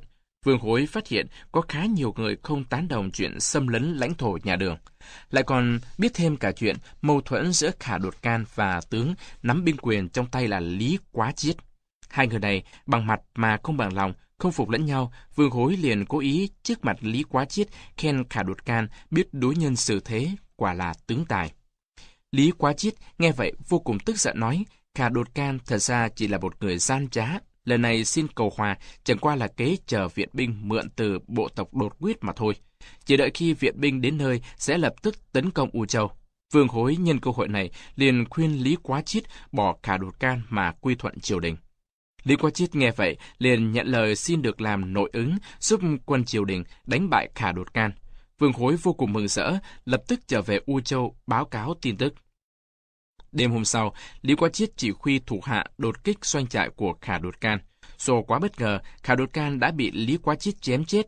Khi quân của Khả Đột Can và Lý Quá Chiết còn đang hỗn chiến, thì quân của Trương Thủ Khuê thừa cơ tấn công khiến quân Khiết Đan tan vỡ, chỉ còn cách chạy tháo thân. Từ đó, quân Khiết Đan không còn dám xâm lấn lãnh thổ nhà Đường nữa.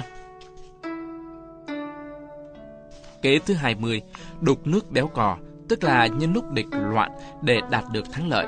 Các nhà quân sự cổ đại Trung Quốc vận dụng kế này nhằm trước tiên làm cho quân địch rối loạn, sau đó lợi dụng tình hình này để tiêu diệt quân địch.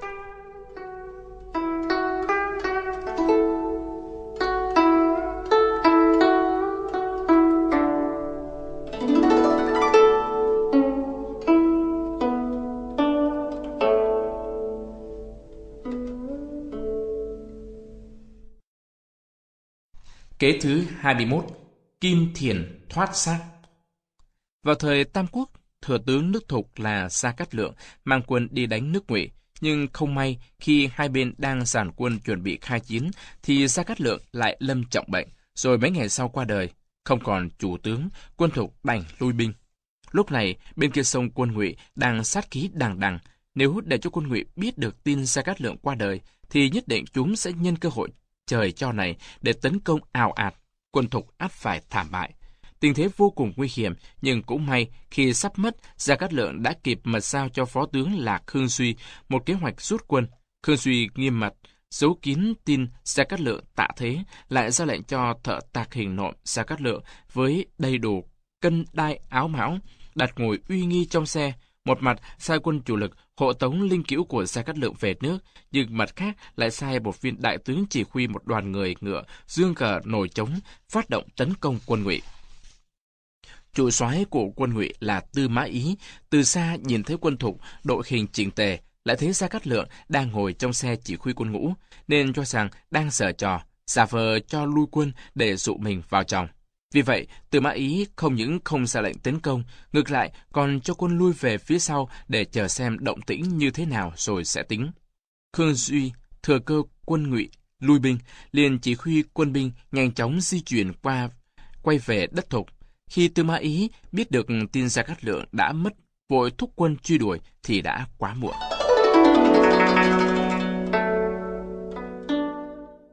Ý thứ 21, Kim Thiền thoát xác.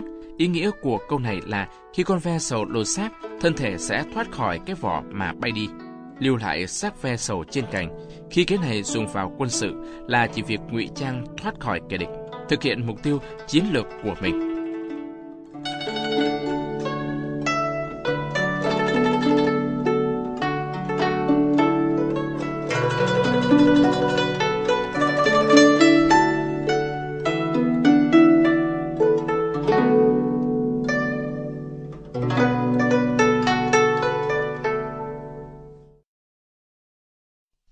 Kế thứ 22, đóng cửa bắt trộm.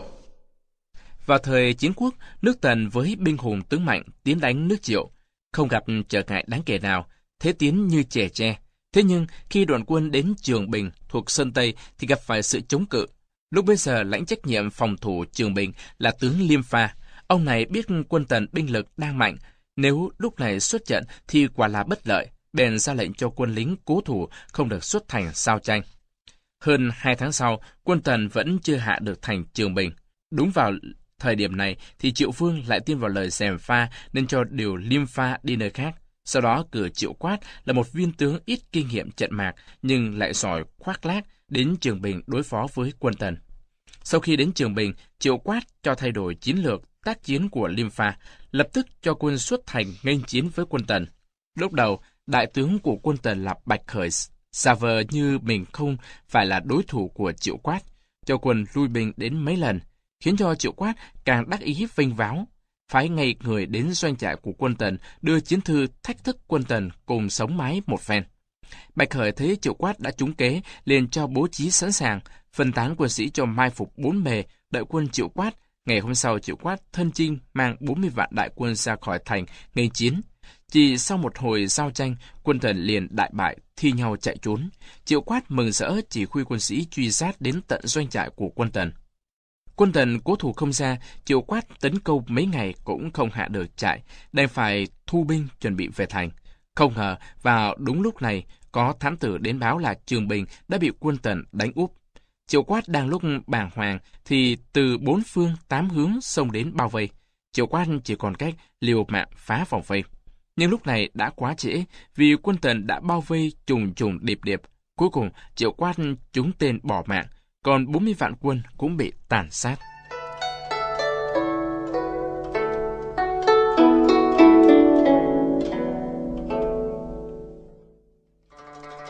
Kế thứ 22, đóng cửa bắt trộm, tức là nên bao vây đối với kẻ địch yếu hơn mình. Như vậy, có thể diệt hết kẻ địch. Đương nhiên, nếu vận dụng tốt, cái này cũng có thể áp dụng để bao vây đội quân đông hơn mình.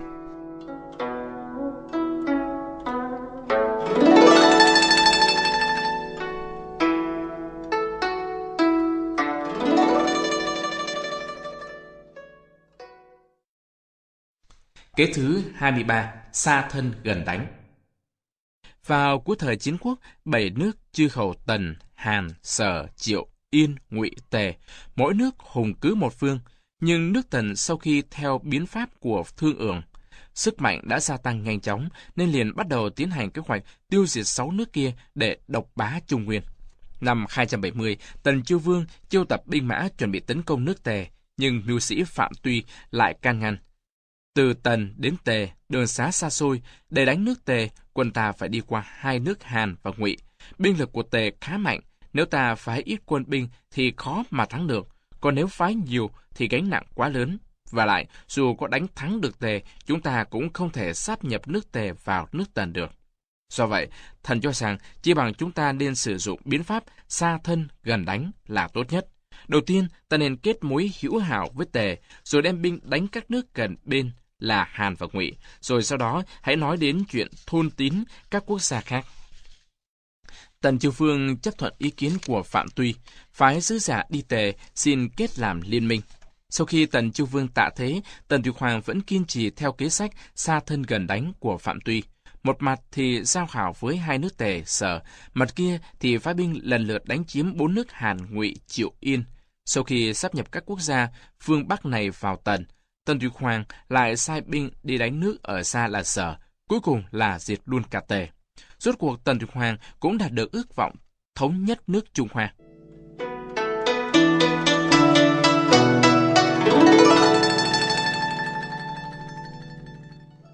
Kế thứ 23, xa thân gần đánh. Khi việc thực hiện mục tiêu quân sự bị hạn chế bởi điều kiện địa lý, nên tấn công kẻ địch ở gần, tạm thời hòa hoãn với kẻ địch ở xa, đợi đến khi đánh bại kẻ địch ở gần thì mới tấn công kẻ địch ở xa.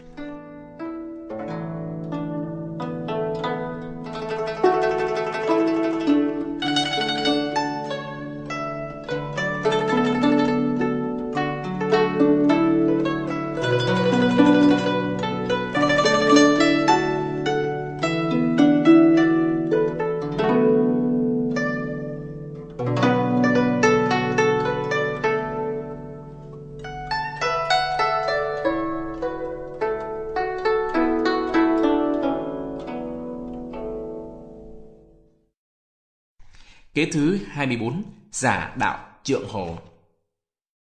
Thời kỳ Xuân Thu, vua nước Tấn là Tấn Hiến Công vì muốn mở rộng bờ cõi nên chuẩn bị đưa quân đi đánh nước Ngu và nước Quắc ở phía nam. Thế nhưng hai nước này về mặt địa lý lại bao bọc lẫn nhau như môi với răng. Đã vậy, hai nước này từ lâu đã có mối kết giao hữu hảo. Nếu nước Tấn xuất binh đánh Quắc, nước Ngu nhất định sẽ ra tay cứu viện. Hai nước này trợ giúp lẫn nhau thì nước Tấn khó mà thắng được. Thế phải làm sao đây? Tấn Hiến Công suy nghĩ mãi vẫn chưa tìm ra được biện pháp nào. Tấn Hiến Công đang bối rối thì đại thần Tuần Tức hiến một kế. Muốn đánh được hai nước này thì tất phải ly gián họ, khiến hai nước này không còn muốn giúp lẫn nhau. Ngu Vương là Ngu Công, tính tình vốn tham lam, nếu ta đem danh mã và ngọc quý tặng cho Ngu Công, xin mượn đường đánh Quắc, sau khi đánh được Quắc ta lại quay về đánh Ngu, cứ thế ắt phải thành công. Tấn Hiến Công nghe xong vô cùng mừng rỡ, luôn miệng khen là diệu kế, sau đó liền sai Tuần Tức mang ngựa hay ngọc đẹp đi gặp Ngu Công. Ngu Công vui mừng khôn xiết, không những nhận lời cho mượn đường, lại còn chủ động cho quân dẫn đường. Quân Tấn do đại tướng Lý Khắc cầm quân băng qua nước Ngu đi đánh nước Quác, chẳng bao lâu sau đánh chiếm được nước Quác. Khi khải hoàn trở về, Lý Khắc còn tặng thêm cho Ngu Vương rất nhiều của cải cướp được từ nước Quác. Lúc này Lý Khắc lại mượn cớ là do binh sĩ quá mỏi mệt nên xin Ngu Công cho phép tạm đóng trại gần kinh thành để nghỉ ngơi. Ngu Công không hề nghi ngờ, liền đồng ý ngay. Chẳng lâu sau đó, khi biết quân Ngu không phòng bị, quân Tấn liền đánh úp quân Ngu, thế là nước Ngu bị tiêu diệt dễ dàng.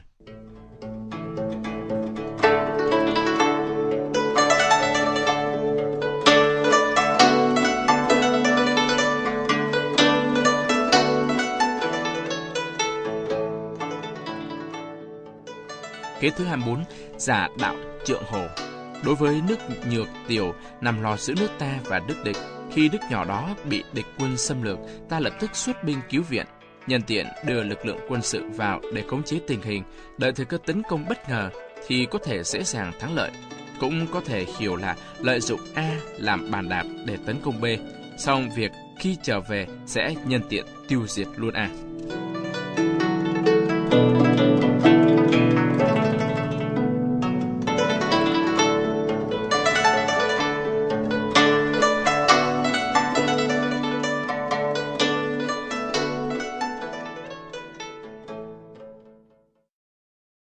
Kế thứ 25, thay xà đổi cột. Vào năm 210 trước Công nguyên, Tần Thủy Hoàng trong chuyến tuần du lần thứ 5 xuống phương Nam đột nhiên lâm bệnh, chữa mãi không bớt. Ông ta biết rằng mạng mình chẳng còn bao lâu, bèn nghĩ đến chuyện lập thái tử kế vị.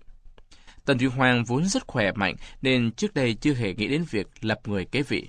Đối bây giờ, trong triều đình đang cùng tồn tại hai phe chính trị có thực lực rất lớn, một phe do con Tần Thủy Hoàng là Phù Tô và Đại Công Thần Mông Điểm đứng đầu, và đứng đầu phe kia là Hồ Khởi, con út của Tần Thủy Hoàng và gian thần Triệu Cao. Phù Tô là người hiền lành, chính trực, người trong nước đều biết tiếng, rất được Tần Thủy Hoàng yêu mến. Cách đấy chưa lâu, Phù Tô được vua cha phái đi đến Bắc Tuyến là nơi Mông Điểm đóng quân, làm giám quân, đồng thời cũng là để học hỏi thêm về quân sự. Người con út Hồ Khởi đã quen được nuông chiều, lớn lên lại không thích học hành, chỉ mê ăn chơi hoang đàng. Vì vậy, sau khi suy đi nghĩ lại, nhiều lần Tần Thủy Hoàng đã quyết định lập Phù Tô làm thái tử. sau này sẽ nối ngôi. Sau đó Tần Thủy Hoàng mật gọi thừa tướng Lý Tư đến để lập chúc thư chỉ định Phù Tô làm hoàng đế. Mấy ngày sau, Tần Thủy Hoàng băng hà.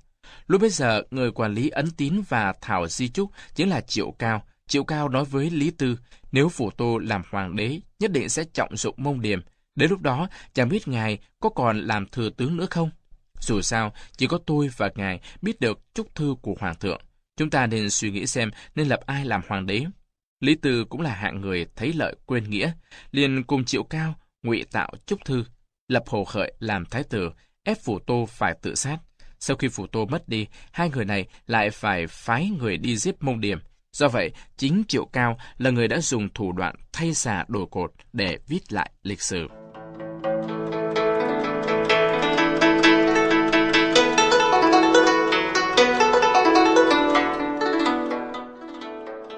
Kế thứ 25, thay xà đổi cột, ý nghĩa của kế này là bí mật lấy đi chủ lực của kẻ địch, sau đó thừa cơ khống chế hoặc tiêu diệt kẻ địch.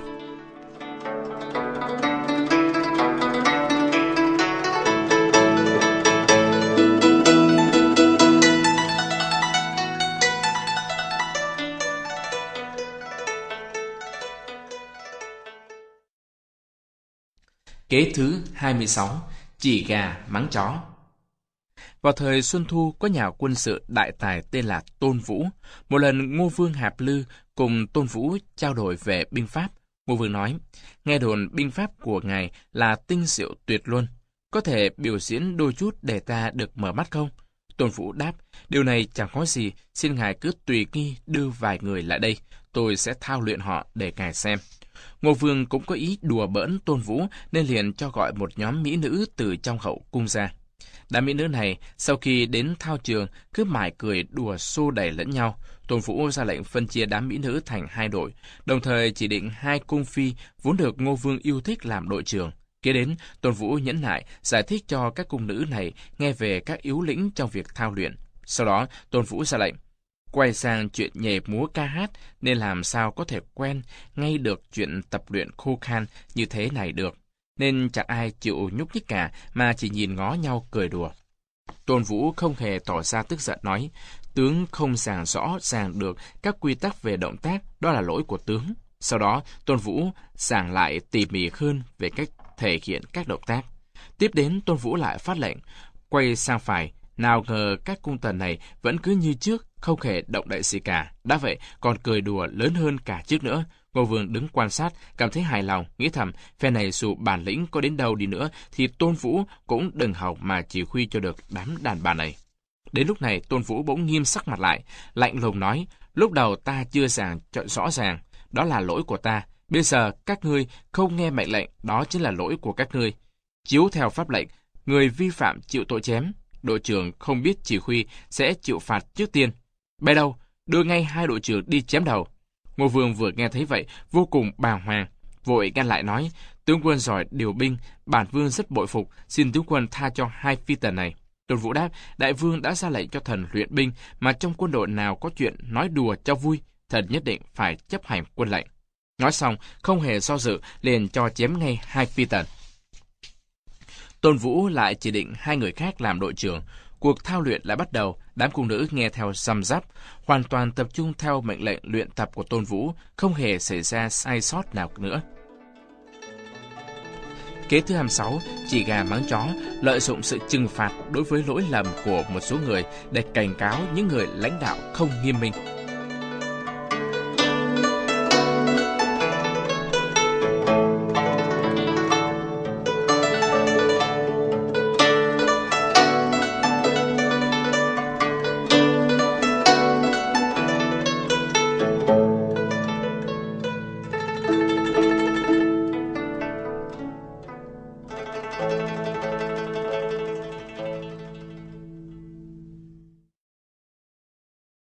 Kế thứ 27, giả si bất điên. Vào năm 240, Ngụy Minh đế Tào Duệ lâm trọng bệnh. Trước khi mất, đã dặn dò đại tướng Tào Sảng và thái úy Tư Mã Thiên, phò tá thái tử Tào Vương vừa được 8 tuổi. Tào Sảng là cháu của Tào Tháo, rất có thế lực trong triều đình, nhưng do Tư Mã Ý đã lập nhiều chiến công nên được trao nhiều binh quyền hơn. Tào Sảng trong lòng rất đố kỵ Tư Mã Ý nên tìm cơ hội xin Tào Phương phong cho Tư Mã Ý làm thái phó. Tiếng là được thăng quan, nhưng kỳ thực binh quyền giảm đi khá nhiều. Tư Mã Ý vốn thông minh hơn người, đã sớm thấy được dụng ý của Tào Sảng nên thoái thác là tuổi già sức yếu rồi trở về không ra khỏi cửa nữa. Sau khi đuổi được Tư Mã Ý, Tào Sảng độc chiếm quyền lực, đem anh em họ hàng đặt vào các chức vụ trọng yếu. Lại xem thường Tào Phương là trẻ con ngu dại, thường khống chế mọi việc lớn nhỏ trong triều. Nhưng Tào Sảng vẫn chưa yên lòng về Tư Mã Ý. Vào đúng lúc này, một tay thân tín của Tào Sảng là Lý Thắng được thăng chức thứ sử Thanh Châu, sắp lên đường nhậm chức. Tào Sảng liền dặn dò Lý Thắng đến chào từ biệt Tư Mã Ý, đồng thời cũng là để thăm dò thực hư như thế nào. Tư Mã Ý đã sớm biết được quỷ kế của Tào Sảng nên vừa thấy bóng Lý Thắng liền cố ý ra vẻ bệnh tình rất nặng, tóc tai bù xù, nói năng cũng chẳng ra đầu đuôi, chỉ được vài câu rồi nằm xoài xuống giường thở sốc. Trở về, Lý Thắng đem những gì tai nghe mắt thấy báo lại cho Tào Sảng. Tào Sảng cảm mừng, cho rằng giờ đây Tư Mã Ý đã thành phế nhân, không đáng để đề phòng nữa.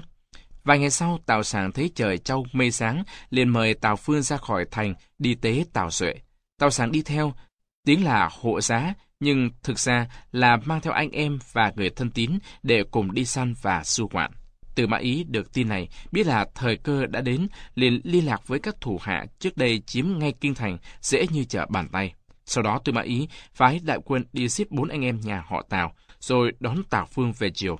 Nhờ dụng kế giả si bất điên, Tư Mã Ý đã tiêu diệt đối thủ, đoạt lại binh quyền, sau đó được Tào Phương phong làm thừa tướng.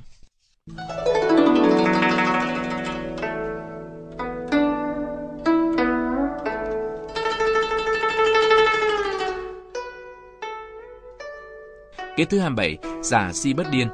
Trọng điểm ở chữ giả, ý nghĩa của chữ giả là ngụy trang, giả câm giả điếc, nhu nhược nhẫn nhịn, làm cho kẻ địch không cảnh giác, đợi đến khi thời cơ chín mùi, lập tức bất ngờ tấn công địch, nếu địch không đề phòng, tất sẽ thất bại.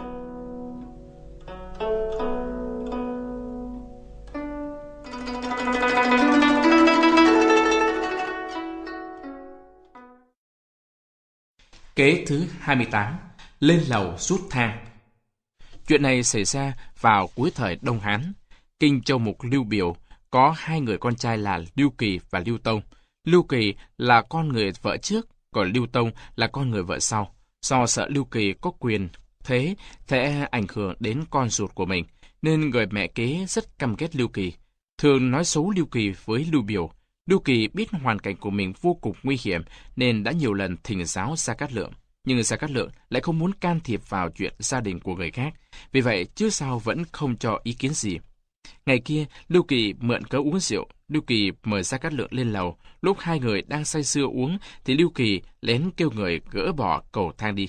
Lưu Kỳ nói với Gia Cát Lượng, bây giờ chung quanh chúng ta chẳng thể có ai khác, lời ngài nói chỉ có một mình tại hạ nghe, xin quân sư hãy dạy cho tại hạ cách đối phó. Gia Cát Lượng muốn bỏ đi cũng chẳng được, sau khi suy nghĩ một hồi, bèn kể cho Lưu Kỳ nghe một câu chuyện.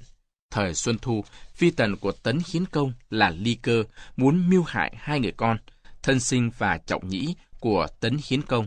Biết được điều này, Trọng Nhĩ bèn trốn đi khỏi nước nên bảo toàn được tính mạng. Còn Thân Sinh vốn là người hiếu đạo, không nỡ rời cha mà đi nên lưu lại nước Tấn. Một ngày kia, Thân Sinh kêu đầu bếp làm vài món ăn ngon rồi sai người dâng tặng vua cha. Sau khi biết được điều này, Ly Cơ liền sai người bỏ thuốc độc vào thức ăn. Khi Tấn Hiến Công chuẩn bị ăn các món cao lương mỹ vị, thì Ly Cơ cố ý nói, khoan đã, nên cho người nếm trước để đề phòng bất chắc. Nói xong, lệnh cho một tên thị vệ ăn trước. Không ngờ tên thị vệ vừa ăn xong liền thổ huyết lai láng, rồi ngã lăn ra chết. Tấn Hiến Công nào biết đó là quỷ kế của Ly Cơ, cứ cho rằng Thân Sinh muốn giết cha để đoạt ngôi vua, nên vô cùng phẫn nộ, lập tức hạ lệnh cho Thân Sinh phải tự sát. Sau khi nghe được điều này, Thân Sinh khóc than một hồi rồi rút kiếm tự sát. Sau khi nghe xong câu chuyện, Gia Cát Lượng nói với Lưu Kỳ, Thân Sinh ở nhà chết oan, Trọng Nhĩ bò ra ngoài nước nên giữ được mạng. Biết thời thế là người tuấn kiệt, ngài cứ thử nghĩ xem mình nên làm gì. Lưu Kỳ vốn là người thông minh nên lập tức hiểu ngay ý của Gia Cát Lượng. Sau khi về nhà, Lưu Kỳ liền xin cha phái mình đi Giang Hạ. Như vậy mà tránh được vạ sát thân.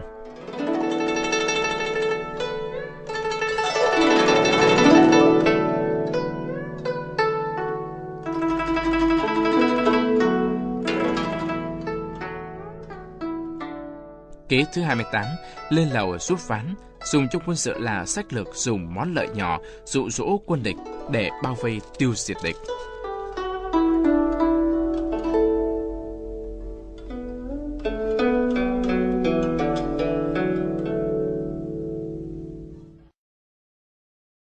Kế thứ 29, cây cảnh nở hoa.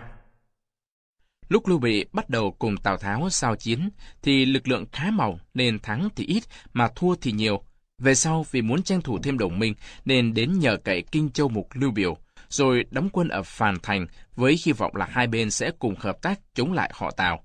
Nào ngờ trời không đãi người, Lưu Biểu bỗng bệnh nặng rồi mất. Con trai út của Lưu Biểu là Lưu Tông vốn là người nhát gan nên chẳng bao lâu sau đã đầu hàng Tào Tháo. Lưu Bị mất đi một đồng minh càng trở nên thế cô. Lúc này Tào Tháo vừa bình định xong phương Bắc lại xuất đại quân xuống phía Nam chuẩn bị tiêu diệt Lưu Bị. Biết được tin này, Lưu Bị biết là khó mà đương cự nổi với Tào Tháo, đành phải mang theo cả gia đình và mười mấy vạn dân Kinh Châu trốn đi. Do người quá đông nên tốc độ di chuyển rất chậm, chắc chẳng bao lâu sẽ bị quân Tào bắt kịp. Trong lúc rối loạn, vợ và con của Lưu Bị đều bị thất lạc, còn bản thân Lưu Bị cũng đang bị quân Tào truy đuổi, khiến hồn bay phách tán. Đành phải nhờ Trương Phi đánh chặn truy binh ở mặt sau. Lúc đó trong tay Trương Phi chỉ còn mấy mươi thủ hạ, làm sao có thể địch lại mấy mươi vạn binh mã của Tào Tháo đây? Trong tình thế nguy cấp, Trương Phi bỗng nghĩ ra một cách, liền sai quân chặt một số cành cây rồi đem buộc vào sau đuôi ngựa, sau đó cùng phóng ngựa vào rừng, cố ý cho cát bụi bay mù mịt. Còn lại chỉ một mình Trương Phi đang cưỡi trên lưng ngựa, tay cầm trường mâu uy phong lẫm liệt đứng trên cầu nơi quân Tào phải đi qua. Khi truy binh đuổi đến, thấy một mình Trương Phi đang đứng trên cầu, lại thấy sau lưng của Trương Phi cát bụi đang bốc cao ngút trời, bèn lập tức ngừng ngay truy đuổi. Nhờ vậy Lưu Bị mới có đủ thời gian mang quân dân Kinh Châu chạy thoát.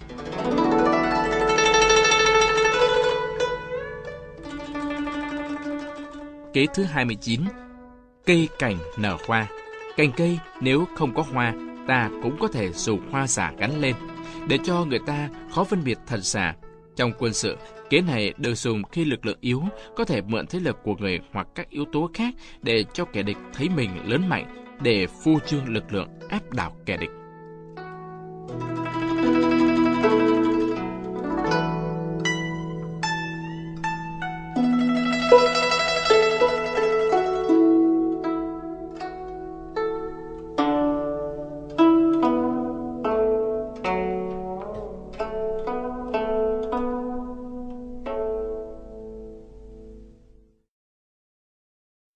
Kế thứ 30, phản khách vi chủ.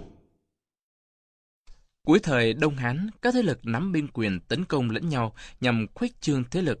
Trong số đó có một người tên là Viên Thiệu, thường dựa vào thế binh đông tướng mạnh, đem quân đi xâm chiếm lãnh địa của người khác. Có một lần, Viên Thiệu mang quân viễn chinh, trên đường đi do thiếu hụt lương thực nên vô cùng lo lắng.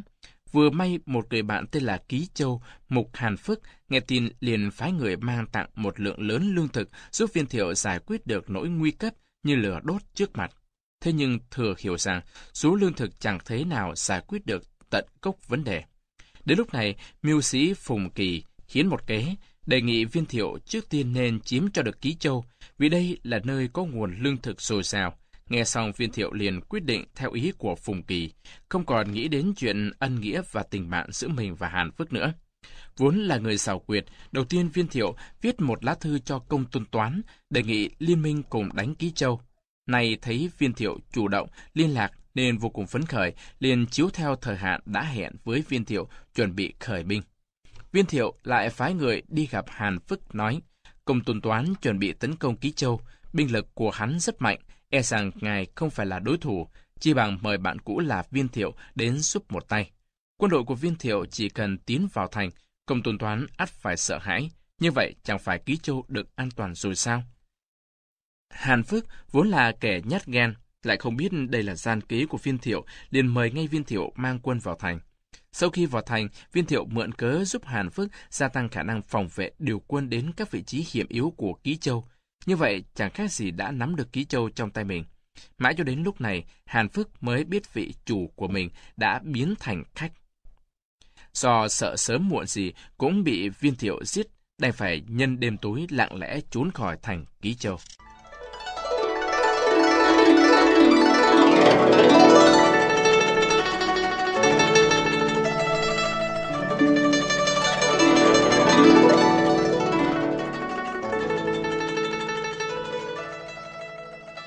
Kế thứ 30, phản khách phi chủ, ý nói là trong cuộc sống hàng ngày, chủ nhân không chiêu đãi khách, ngược lại được khách chiêu đãi.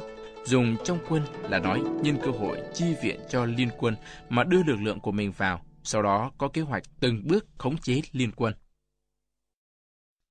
Kế thứ 31, Mỹ nhân kế.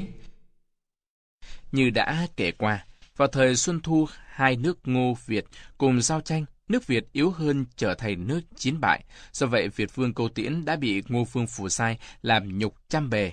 Câu Tiễn thể quyết tâm rửa nhục phục quốc, về sau nhờ đã dùng diệu kế mà tiêu diệt được nước Ngô. Thực ra, đấy là nhờ Câu Tiễn đã lợi dụng được hai vị mỹ nhân nên kế trên mới thành. Sau khi được thả về nước, Câu Tiễn khởi sự ngay kế hoạch báo thù. Nhưng vào lúc ấy, Ngô vẫn là cường quốc, còn Việt chỉ là một nước tiểu. Thế phải làm sao đây? Mưu sĩ Văn Trùng bèn hiến kế, con chim trên cao chết vì ngon, cá dưới bể sâu chết vì mùi vị của mồi câu.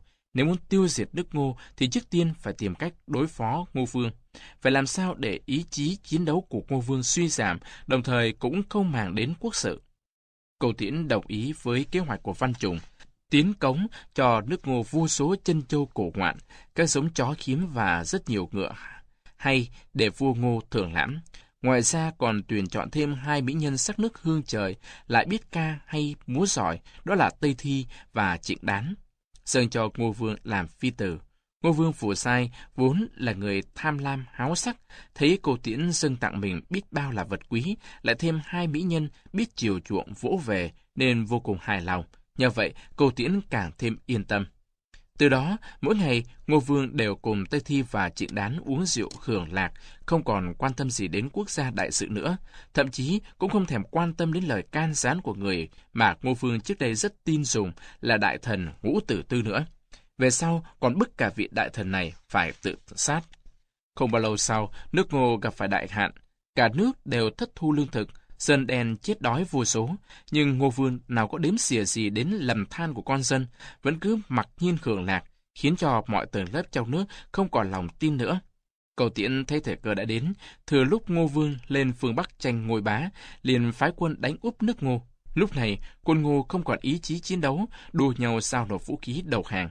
Đến khi biết được mình đã là vua không nước, thì Ngô Vương chẳng còn phương trời nào để đi nữa, đành phải tự sát.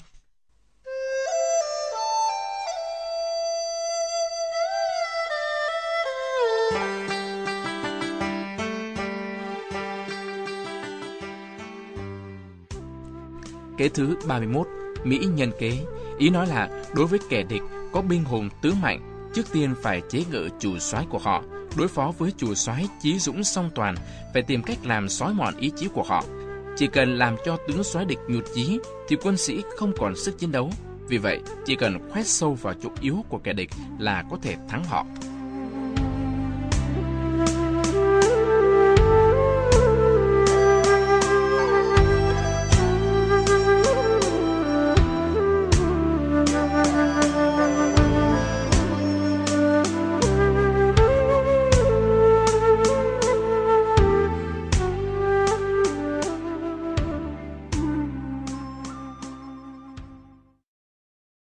Kế thứ 32, không thành kế.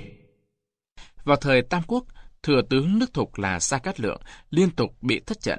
2.000 quân mã của Thục bị mấy mươi vạn đại quân của đại tướng nước Ngụy là Tư Mã Ý truy đuổi, phải vượt qua bao hiểm nghèo mới chạy thoát đến được thành nhỏ Dương Bình. Quân địch chẳng bao lâu nữa rồi cũng sẽ đuổi kịp đến, mà Dương Bình lại là nơi phòng thủ có nhiều điểm bất lợi. Thế phải làm sao đây? Vốn là người túc trí đa mưu, Gia Cát Lượng trong cơn nguy khốn đã nghĩ ra được một kế. Ông ra lệnh các cờ sĩ đều phải thả rũ, còn binh lính thì ẩn kín trong các vọng gác. Đã vậy, Gia Cát Lượng còn ra lệnh cho mở toang các cửa thành, tại mỗi cửa thành lại phái 20 lão binh hóa trang thành dân thường, đứng vẩy nước quét đường. Sau khi thu xếp ổn thỏa, Gia Cát Lượng cùng 2 tiểu đồng lên đầu thành, ngồi bên lan can, đánh đàn, sáng vẻ vô cùng nhàn hạ. Quân tiền phong nước Ngụy đuổi theo đến chân thành, nhìn thấy hiện tượng kỳ quái này, đều ngây người, dừng lại, không dám tiến lên nữa. Từ Mã Ý nghe báo cáo tình hình xong, bèn dặn dò quân sĩ tạm ngừng tiến quân, còn mình thì thân chinh lên trước trận để quan sát. Từ Mã Ý chỉ thấy Gia Cát Lượng đang dạo đàn như đang xuất thần, còn 2 tiểu đồng với nét mặt tươi cười đứng kề hai bên. Càng lạ lùng hơn là trên thành dưới thành không hề thấy bóng một sĩ tốt nào, cửa thành lại mở toang, chỉ thấy bóng vài người già yếu đang quét đường, khắp nơi chỉ là cảnh tượng của sự yên lành ổn định. Từ Mã Ý nhìn cảnh này mà ngây cả người, trong lòng thầm nghĩ Gia Cát Lượng xưa nay định việc cẩn thận, không hề mạo hiểm khinh địch, xem ra hôm nay hẳn là có mai phục. Từ Mã Ý nghĩ xong liền hạ lệnh cho quân từ từ rút lui khỏi khu vực thành Dương Bình. Nhờ không thành kế mà Gia Cát Lượng đã cứu được 2.000 quân mã thoát chết trong gang tấc.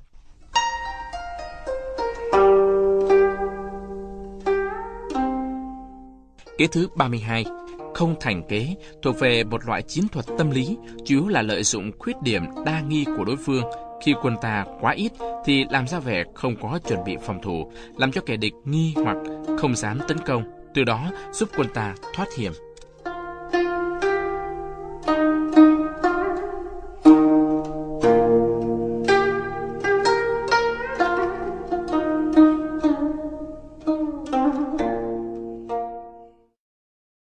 Kế thứ 33, phản gián kế. Vào thời Tam Quốc, đồng hồ có một vị chủ soái đa mưu túc trí là Chu Du. Đây cũng chính là người dùng kế phản gián giết được 2 tướng đắc lực của Tào Tháo. Đương thời Tào Tháo thống lĩnh 80 vạn đại quân, chuẩn bị vượt Trường Giang tiến đánh Đông Ngô. Tuy nước Thục đã nhận lời sẽ xuất quân cùng với Đông Ngô kháng Tào, thế nhưng quân số của hai nước cộng lại vẫn ít hơn quân Tào rất nhiều. Quân Tào vốn là người phương Bắc, chỉ sở trường mã chiến chứ không sành về thủy chiến, nên lần này đến phương Nam thì sông ngòi là một trở ngại lớn. Nhưng gần đây, Tào Tháo vừa thu dụng 2 hàng tướng tinh thông thủy chiến là Thái Mạo và Trương Doãn. 2 người này rất có kinh nghiệm chỉ huy thủy chiến, quả là đã cất cho Tào Tháo một mối lo lớn. Chính điều này đã khiến Chu Du cho rằng bằng mọi giá phải loại bỏ cho được 2 tướng này thì mới có cơ may đánh lui được quân Tào. Tào Tháo xưa nay có tiếng là hay tìm kiếm nhân tài, biết Chu Du tuổi trẻ tài cao, văn võ song toàn nên từ lâu đã có ý kéo Chu Du về phía mình. Tào Tháo có một mưu sĩ tên là Tưởng Cán làm thuyết khách. Vừa thấy Tưởng Cán, Chu Du liền nghĩ ra một kế cho chuẩn bị các món sơn hào hải vị để chiêu đãi Tưởng Cán, lại cố ý uống rượu đến say mềm, sau đó gọi Tưởng Cán đến phòng mình cùng ngủ. Sau khi đỡ Chu Du nằm xuống giường, Tưởng Cán nhìn trên bàn của Chu Du có một phong thư, liền len lén mở ra xem. Hóa ra đây là thư của Thái Mạo và Trương Doãn. Trong thư có giao ước với Chu Du là sẽ cùng phối hợp ngoại công nội ứng để bắt sống cho được Tào Tháo. Tưởng Cán thất kinh, vội lấy các phong thư suốt đêm tẩu thoát về hướng quân Ngụy để trình báo Tào Tháo. Tào Tháo vốn là người có tính đa nghi, xem thư xong liền nổi trận lôi đình, thân chinh mang quân đến doanh trại của Thái Mạo và Trương Doãn, rồi tự tay chém chết 2 tướng. Đến khi bình tĩnh trở lại, rồi phân tích tỉ mỉ, Tào Tháo mới phát hiện mình đã trúng kế Chu Du, nhưng than ôi, hối hận thì đã muộn rồi.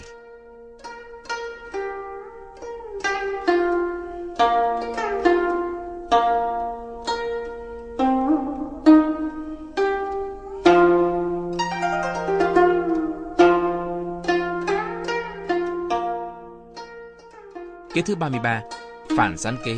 Thực chất của kế này là khéo léo lợi dụng gián điệp của đối phương để phục vụ cho mình.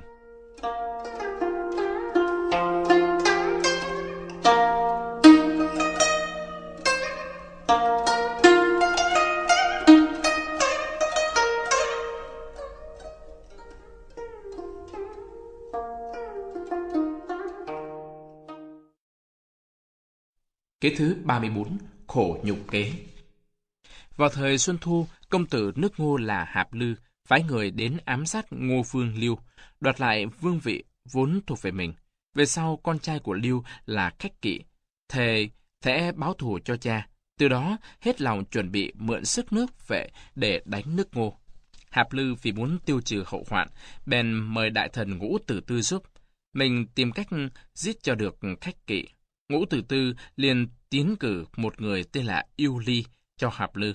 Hạp Lư thấy Yêu Ly vóc người bé nhỏ, tướng mạo tầm thường, liền hỏi: Khánh Kỵ dũng mãnh hơn người, làm sao ngươi có thể giết được hắn? Yêu Ly đáp: muốn giết Khánh Kỵ phải dựa vào trí chứ không phải sức, chỉ cần có thể tiếp cận hắn, hạ thần sẽ có cách giết được hắn. Hạp Lư hỏi lại: Khách Kỵ rất e dè người nước Ngô, ngươi làm sao để tiếp cận được hắn đây? Yêu Ly đáp: chỉ cần đại vương chặt tay hạ thần sẽ có được lòng tin của Khánh Kỵ. Hạp Lư thấy cách này quá ư tàn nhẫn, không muốn nghe theo, nhưng Yêu Ly kiên quyết nói: hy sinh vì lợi ích quốc gia, hạ thần thấy làm điều này cũng xứng đáng. Hạp Lư suy đi nghĩ lại, thấy chẳng còn cách nào khác, đành phải đồng ý. Vài ngày sau, trong nước Ngô bỗng xuất hiện rất nhiều lời đàm tiếu, có ý bất kính với Ngô Vương Hạp Lư. Hạp Lư liền phái người điều tra, kết quả là tìm ra được người đã gieo rắc tin nhảm suốt mấy ngày qua, đó chính là Yêu Ly. Hạp Lư nộ khí sung thiên, lập tức sai quân đi bắt Yêu Ly. Nào ngờ Yêu Ly chẳng những không nhận tội, còn mở miệng mắng Hạp Lư là phường hôn quân, khiến Hạp Lư nổi trận lôi đình, chém ngay tay mặt của Yêu Ly, rồi sai nhốt vào ngục cấm, chờ ngày xử trảm. Vào một đêm kia, thừa cơ quân canh ngục lơ là, Yêu Ly liền đào tàu, trốn được đến nước Vệ. Yêu Ly liền tìm đến Khánh Kỵ, xin Khánh Kỵ giúp mình báo thù. Khánh Kỵ thấy cánh tay bị đứt đoạn của Yêu Ly vẫn còn đầm đìa máu nên vô cùng tin tưởng, cho theo làm thủ hạ. Yêu Ly lưu lại bên Khánh Kỵ, giúp vạch kế hoạch tấn công nước Ngô, dần dần trở thành thủ túc thân tín của Khánh Kỵ. Rồi cũng đến ngày Khánh Kỵ mang quân đi đánh nước Ngô, Khánh Kỵ cùng Yêu Ly cùng ngồi chung một chiến thuyền hướng về nước Ngô.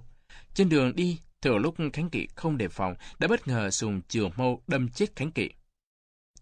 Còn Yêu Ly cũng bị giết chết trong đám loạn đao của quân bảo vệ Khánh Kỵ.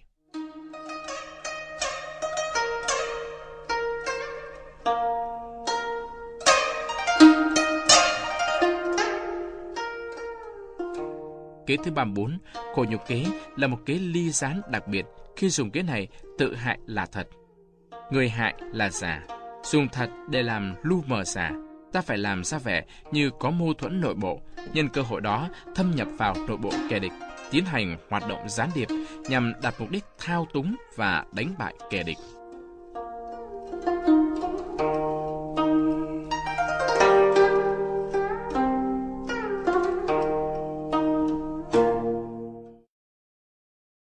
Kế thứ 35, liên hoàn kế.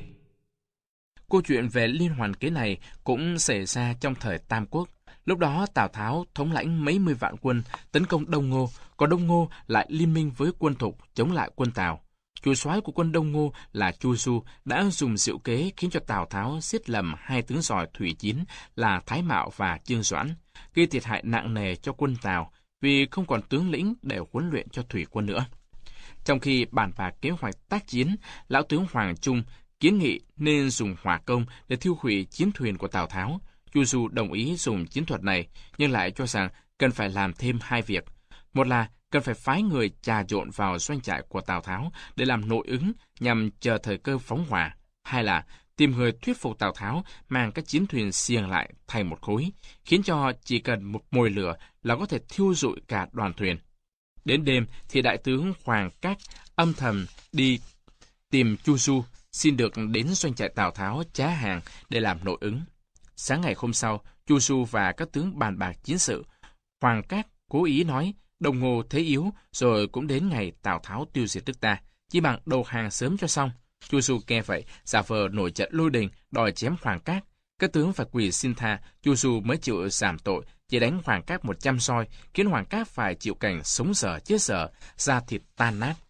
Sau khi về đến doanh trại, Hoàng Các lập tức phái người đi tìm Tào Tháo, tỏ ý muốn đến đầu hàng Tào Tháo. Tào Tháo bán tín bán nghi, bèn lại phái Tưởng Cán qua sông tìm hiểu thật hư. Vừa thấy Tưởng Cán, Chu Du vẫn nhiệt tình như xưa, trách móc Tưởng Cán lần trước tại sao bỏ về mà không một lời từ biệt, rồi nài nỉ lần này nhất định phải ở lại vài ngày. Tưởng Cán không biết là mình đã trúng kế, liền mừng ra mặt nhận lời ngay. Lợi dụng lúc cùng một số binh lính nói chuyện phím, Tường Cán đã moi được chuyện Hoàng Cát bị đánh đòn. Quả nhiên đây là chuyện có thật. Nhiệm vụ đã xong, trước khi về, Tường Cán một mình nhàn du lên núi chơi, không ngờ lại gặp được mưu sĩ nổi danh Bàng Thống. Bàng Thống cho biết Chu Du tuổi trẻ cao ngạo, không biết dùng người nên đành phải ẩn cư nơi đây. Tường Cán bèn ra vẻ khôn ngoan khuyên Bàng Thống nên đi nương dựa Tào Tháo. Bàng Thống chẳng cần suy nghĩ thêm, liền đồng ý ngay, rồi cùng Tường Cán lặng lẽ ngồi thuyền đến doanh trại của Tào Tháo. Nghe Tường Cán báo lại chuyện Hoàng Cát, lại được cả Bàng Thống, Tào Tháo vui mừng khôn xiết. Sai Tường Cán phái người đi gặp Hoàng Cát để định ngày đầu hàng, rồi lập tức đi gặp Bàng Thống. Bàng Thống của Tào Tháo đàm luận chuyện sách lược. Bàng Thống nói đến đâu Tào Tháo càng thấy bội phục đến đó, bèn thỉnh giáo Bàng Thống phương sách tấn công Đông Ngô. Bàng Thống nói, quân đội phương Bắc không quen thủy chiến, khi thuyền bè chòng chành, ắt là chịu không nổi. Chỉ bằng dùng xích sắt liên kết các thuyền lại thành một mảng thì ổn định chẳng khác gì trên đất liền. Tào Tháo vô cùng mừng rỡ, không hề biết là lại vừa chúng phải độc kế của Chu Du. Đến ngày giao ước đầu hàng, Hoàng Cát chất đầy thuyền đều là những vật dễ cháy như sầu cùi, lưu huỳnh, v.v. rồi cô thuyền thẳng tiến đến thủy trại của Tào Tháo. Từ xa, Tào Tháo đã nhìn thấy, vui mừng khôn xiết, đứng trên chiến thuyền chờ Hoàng Cát đến. Nào ngờ chiến thuyền của Hoàng Cát đến gần thì bỗng nhiên bốc lửa cuồn cuộn, lại thêm thế gió ào ào khiến thuyền của quân Tào bén phải lửa bốc cháy theo. Thuyền của quân Tào vốn đã được xiềng lại với nhau, bây giờ chẳng còn cách nào tách rời ra được nữa, nên cứ nối tiếp bị lửa thiêu rụi. Còn về phần Chu Du thì đã chuẩn bị thuyền nhẹ, vừa thấy lửa cháy liền hạ lệnh thẳng tiến về phía quân Tào, thì nhau tàn sát mấy mươi vạn quân Tào. Tào Tháo trong khói lửa hốt hoảng tháo chạy, cũng may là cuối cùng cũng thoát được thân. Kế thứ 35, liên hoàn kế, là nói đến cùng lúc vận dụng nhiều mưu kế. Các kế này liên hoàn bổ sung cho nhau, kế dùng dụ dỗ địch, kế để tấn công địch. Như vậy thì không có kẻ địch hùng mạnh nào mà ta không đánh bại được.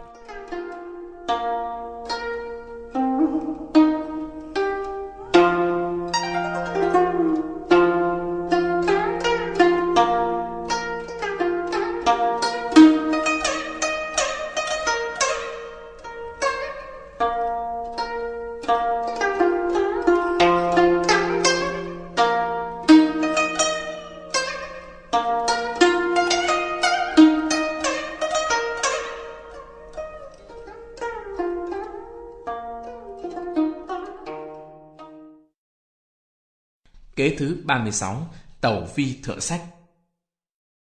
Vào thời kỳ đầu thời Xuân Thu, quân Hùng khắp nơi nổi lên, trong số đó nước Sở được xem là mạnh nhất.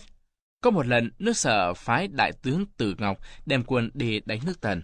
Đã vậy, còn uy hiếp bốn nước nhỏ là Trần, Thái, Trịnh, Hứa phải xuất binh phối hợp với Sở. Liên quân năm nước như sóng cuộn ào ào tiến về nước Tấn. Khi nhận được tin này, Tấn Văn Công biết là Sở mạnh Tấn yếu, nếu giao tranh, Tấn sẽ không tránh khỏi chiến bại, nên quyết định tạm thời lui binh, tránh voi chẳng xấu mặt nào. Sau khi thoái binh 90 dặm, Tấn Văn Công cho lập trại đóng binh tại Thành Bộc ở biên giới. Vì Thành Bộc này có lợi thế là mặt hướng ra sông Hoàng Hà, lưng lại dựa vào Thái Hành Sơn, giúp cho quân Tấn dễ dàng đối địch. Ngoài ra, Tấn Vương còn phái người đến hai nước Tần và Tề để cầu xin trợ giúp. Quân của Từ Ngọc đuổi đến Thành Bộc thì thấy quân Tấn đã chuẩn bị ứng chiến. Từ Ngọc lập tức chỉ huy cánh quân bên phải do quân hai nước Trần và Thái hợp thành xung phong về hướng quân Tấn. Không ngờ quân Tấn liền bỏ chạy. Đại tướng Cánh Hữu Quân cho rằng quân Tấn không dám đương đầu, vội ra lệnh truy đuổi. Đang truy đuổi gần kịp thì một bất ngờ xảy ra. Trong đoàn quân Tấn đang chạy trốn, bỗng có một nhánh quân quay lại phản công. Có điều kỳ quái là tất cả chiến mã của đám quân này đều được khoác da cọp. Điều này khiến cho ngựa của quân truy sát tưởng làm đó là những con cọp thật, nên sợ quá, cuống quýt cả lên rồi quay đầu bỏ chạy, gây ra sự hỗn loạn vô cùng. Quân Tấn thừa cơ phản công, đánh quân Sở một trận tơi tả. Tấn Văn Công lại phái một đoàn quân giả trang làm Cánh Hữu Quân vừa rồi đến doanh trại chủ lực để gặp Từ Ngọc báo cáo rằng cánh quân Hữu đã toàn thắng, xin cho quân chủ lực thừa thắng đuổi theo truy sát. Từ Ngọc tưởng thật, lập tức hạ lệnh tiến quân. Quân Tấn cứ giả vờ triệt thoái, nhưng thật ra là đang dẫn dụ quân Sở vào bẫy đang bủa vây. Đến khi Từ Ngọc phát hiện được điều này thì đã muộn, vì ba mặt quân đều đã bị quân địch vây chặt. Cuối cùng, dù Từ Ngọc cũng thoát được vòng vây, nhưng quân Sở đã bị tàn sát nặng nề. Quả là một thất bại chua cay.